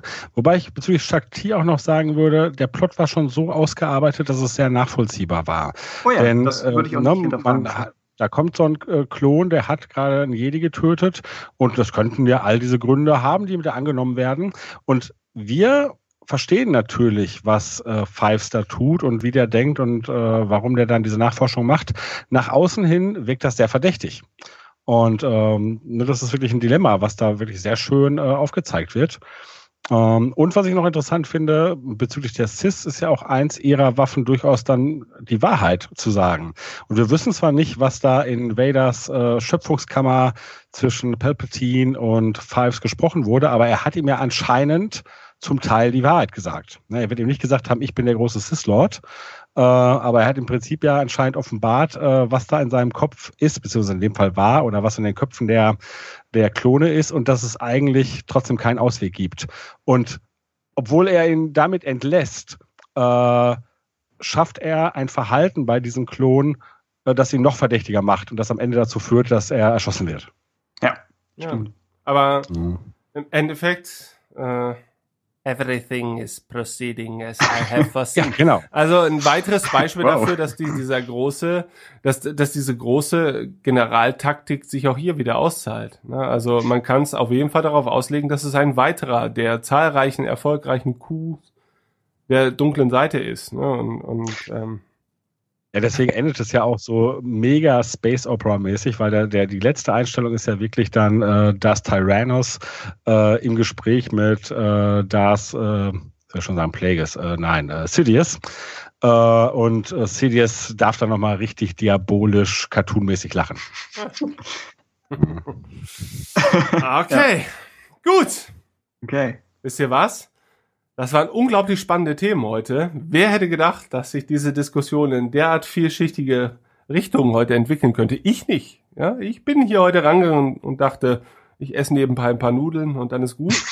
Ja, aber ähm, ähm, lief dann doch alles äh, ganz anders. Und ich denke, an dieser Stelle sollten wir alle noch mal in uns gehen. Und das, was wir in den vorangegangenen, ich denke mal so etwas über zwei Stunden diskutiert haben, noch mal rekapitulieren. Ähm, ich fand, es war eine unglaublich spannende Diskussion und wir dürfen uns bis zum nächsten Teil diesmal nicht so viel Zeit lassen. Davon gehe ich mal ganz stark aus. Ich denke, es hat schon ein bisschen was gebracht, wieder in die Materie reinzukommen. Und ich glaube, jetzt haben wir einen ganz guten Lauf und dürfen bald wieder weitermachen. Und ich hoffe, auch euch Zuhörern hat das Ganze gefallen, denn The Clone Wars ist ja auch vielleicht noch nicht mehr äh, so im allgemeinen Gegenwartsbewusstsein aller Star Wars Fans, aber ähm, man kann immer wiederholen, wenn ihr es bislang noch nicht geguckt habt, macht es, es lohnt sich auf jeden Fall, wenn man tiefer in die Materie einsteigen will und so weiter, ist es ja auch ein sehr dankbares Konsummittel, ähm, äh, weil viele Leute sch- haben natürlich Angst vor irgendwelchen großartigen Büchern oder sowas, um, um da an irgendeiner Diskussion noch teilzuhaben oder so. Hey, Moment, du, du untergräbst dir gerade den Buchclub. Ja, kann sein. Ist das nicht, ist das nicht, ich glaub's ja nicht, die Säule des deutschen Fandoms, von der alles. Die unfreiwillige Säule. Ja. Ähm, nein. Ähm, natürlich sind die, na, ich will diese Diskussion jetzt gar nicht anfangen. Was ich nur einfach sagen will, ist, wir hatten dass, diese Folge noch nicht, dass man The Clone Wars auf keinen Fall vergessen sollte. Ja, weil natürlich okay. ist jetzt Rebels der neue heiße Scheiß und ich weiß auch gar nicht, wie heiß der Scheiß ist, aber es ist halt das Ding halt so neben den Filmen derzeit, was man so halt einfach konsumieren kann. Und ich finde, man sollte halt The Clone Wars nicht unter den Tisch fallen lassen. Ja, denn relevant ist es nach wie vor, wenn man äh, sich mit Star Wars auseinandersetzen möchte und wenn man sich mit der großen Geschichte Geschichte auseinandersetzen möchte, ist es, ist The Clone Wars mindestens annähernd so viel wert wie der Buchclub.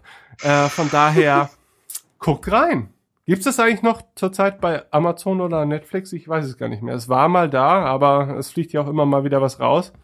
Weiß das jemand? Was jetzt The Clone Wars? Ja. Der Buchclub ist noch nicht bei Netflix. Wir kommen dahin. Ich weiß es tatsächlich nicht. Das Einzige, es gab doch jetzt diese diversen Gerüchte, dass äh, Disney halt so einen eigenen Streaming-Dienst plant ja, und dass dann halt keine überall... Gerüchte. Äh, bitte? Das sind ja keine Gerüchte, die haben ja ihre äh, Verträge mit ja. Netflix aufgekündigt, aber in puncto Star Wars weiß man halt nicht, was das bedeutet. Genau, das noch soll, sollte meine Konklusio sein, dass äh, es dann natürlich auch sein könnte, dass alle Star Wars-Inhalte dahin fließen. Mhm. Ja, also äh, bei Amazon sind, sind verfügbar, aktuell sechs Staffeln verfügbar, aber ich glaube nicht bei Prime. Bei iTunes, Maxdome, Google Play, Videoload sind auch aktuell sechs Staffeln verfügbar, aber nicht bei Filmit und Videosciety und Rakuten T V. Ich du, weiß kannst nicht, ja auch mal, du kannst ja auch mal schauen, ob auf Netflix zufällig Dark Disciple verfügbar ist. Oh halt, ich glaube, das ist ein Buch. Okay, kann ich wohl Folge fünf des Buchclubs empfehlen. Okay, okay. Äh, ta- ja, nee, ich möchte jetzt nochmal erwähnen, es ist halt nicht mehr bei Amazon Prime drin. Das ist ja schon mal relevant für Leute. Ja, also entweder ihr holt euch vielleicht die Staffelboxen als Blu-ray, die jetzt glaube ich auch nicht mehr so teuer sind, ähm, oder ihr guckt halt, ob es auf irgendeinem anderen exotischen Streamingdienst gerade vorhanden ist. Und wenn ich irgendwas übersehen habe, dann weist uns gerne in den Kommentaren äh, drauf hin. Aber spätestens bis zur nächsten Ausgabe von The Clone Wars erwarten wir natürlich von euch, dass ihr das alles nachgeholt habt. Ja. Oh oh. Hier, Staffeln eins bis fünf, neunundfünfzig Euro achtzig bis neunundachtzig, ne, Blu-ray neunundachtzig Euro neunundneunzig. Das ist schon ein heftiger Preis noch, finde ich. Und das sind auch nur Staffeln eins bis fünf. Ohne den Kinofilm. Ohne. Wobei dafür, dass der Kinofilm nicht da ist, sollte man eigentlich noch mehr Geld bezahlen dürfen. Das ist ja, das ein Service am Kunden. Okay. Nein, nur ja, die Serie ist das Geld wert. Nein, aber ich finde, dass, ja, die Serie ist das Geld wert. Ich meine generell das Preisgefüge, da brauchen wir gar nicht drüber reden. Ich glaube, es ist nicht zu viel verlangt, neunzig Euro für so eine komplette Fernsehserie. Aber sie ist ja nicht komplett in diesem Fall, also von daher, überlegt es euch, aber guckt es. Ja, so. Hm. Gut, ich bedanke mich bei Sissi. Sissi, vielen Dank. Äh, immer gerne. Mhm. Tim, vielen Dank. Ja, dass du ebenfalls vielen Vielen Dank an euch. Ja. Und voller Wollust möchte ich mich bei ähm, Jörg bedanken. Es ist lange her, dass wir in dieser Konstellation zusammen waren und ich habe es echt vermisst und ich bin Stimmt. echt froh. Es war genauso schön wie, wie, wie früher. Das ist so, wenn man sich... Nee, nein, ich werde diesen Satz nicht beenden. aber, aber schön. Jörg, fandest du es auch schön? Ja, ich meine, es war jetzt gar nicht so lange her wie der letzte The Clone Wars Podcast. Es gab ja noch andere Begegnungen, podcast-technischer Natur. Aber ich kann auch nur sagen, ich bedanke mich und äh, es war mir wieder mal eine Freude. Ja, gut. Dann würde ich sagen, bis zum nächsten Mal. Auf Wiederhören. Ja, d- Tschüss. Danke fürs Hören. Ciao.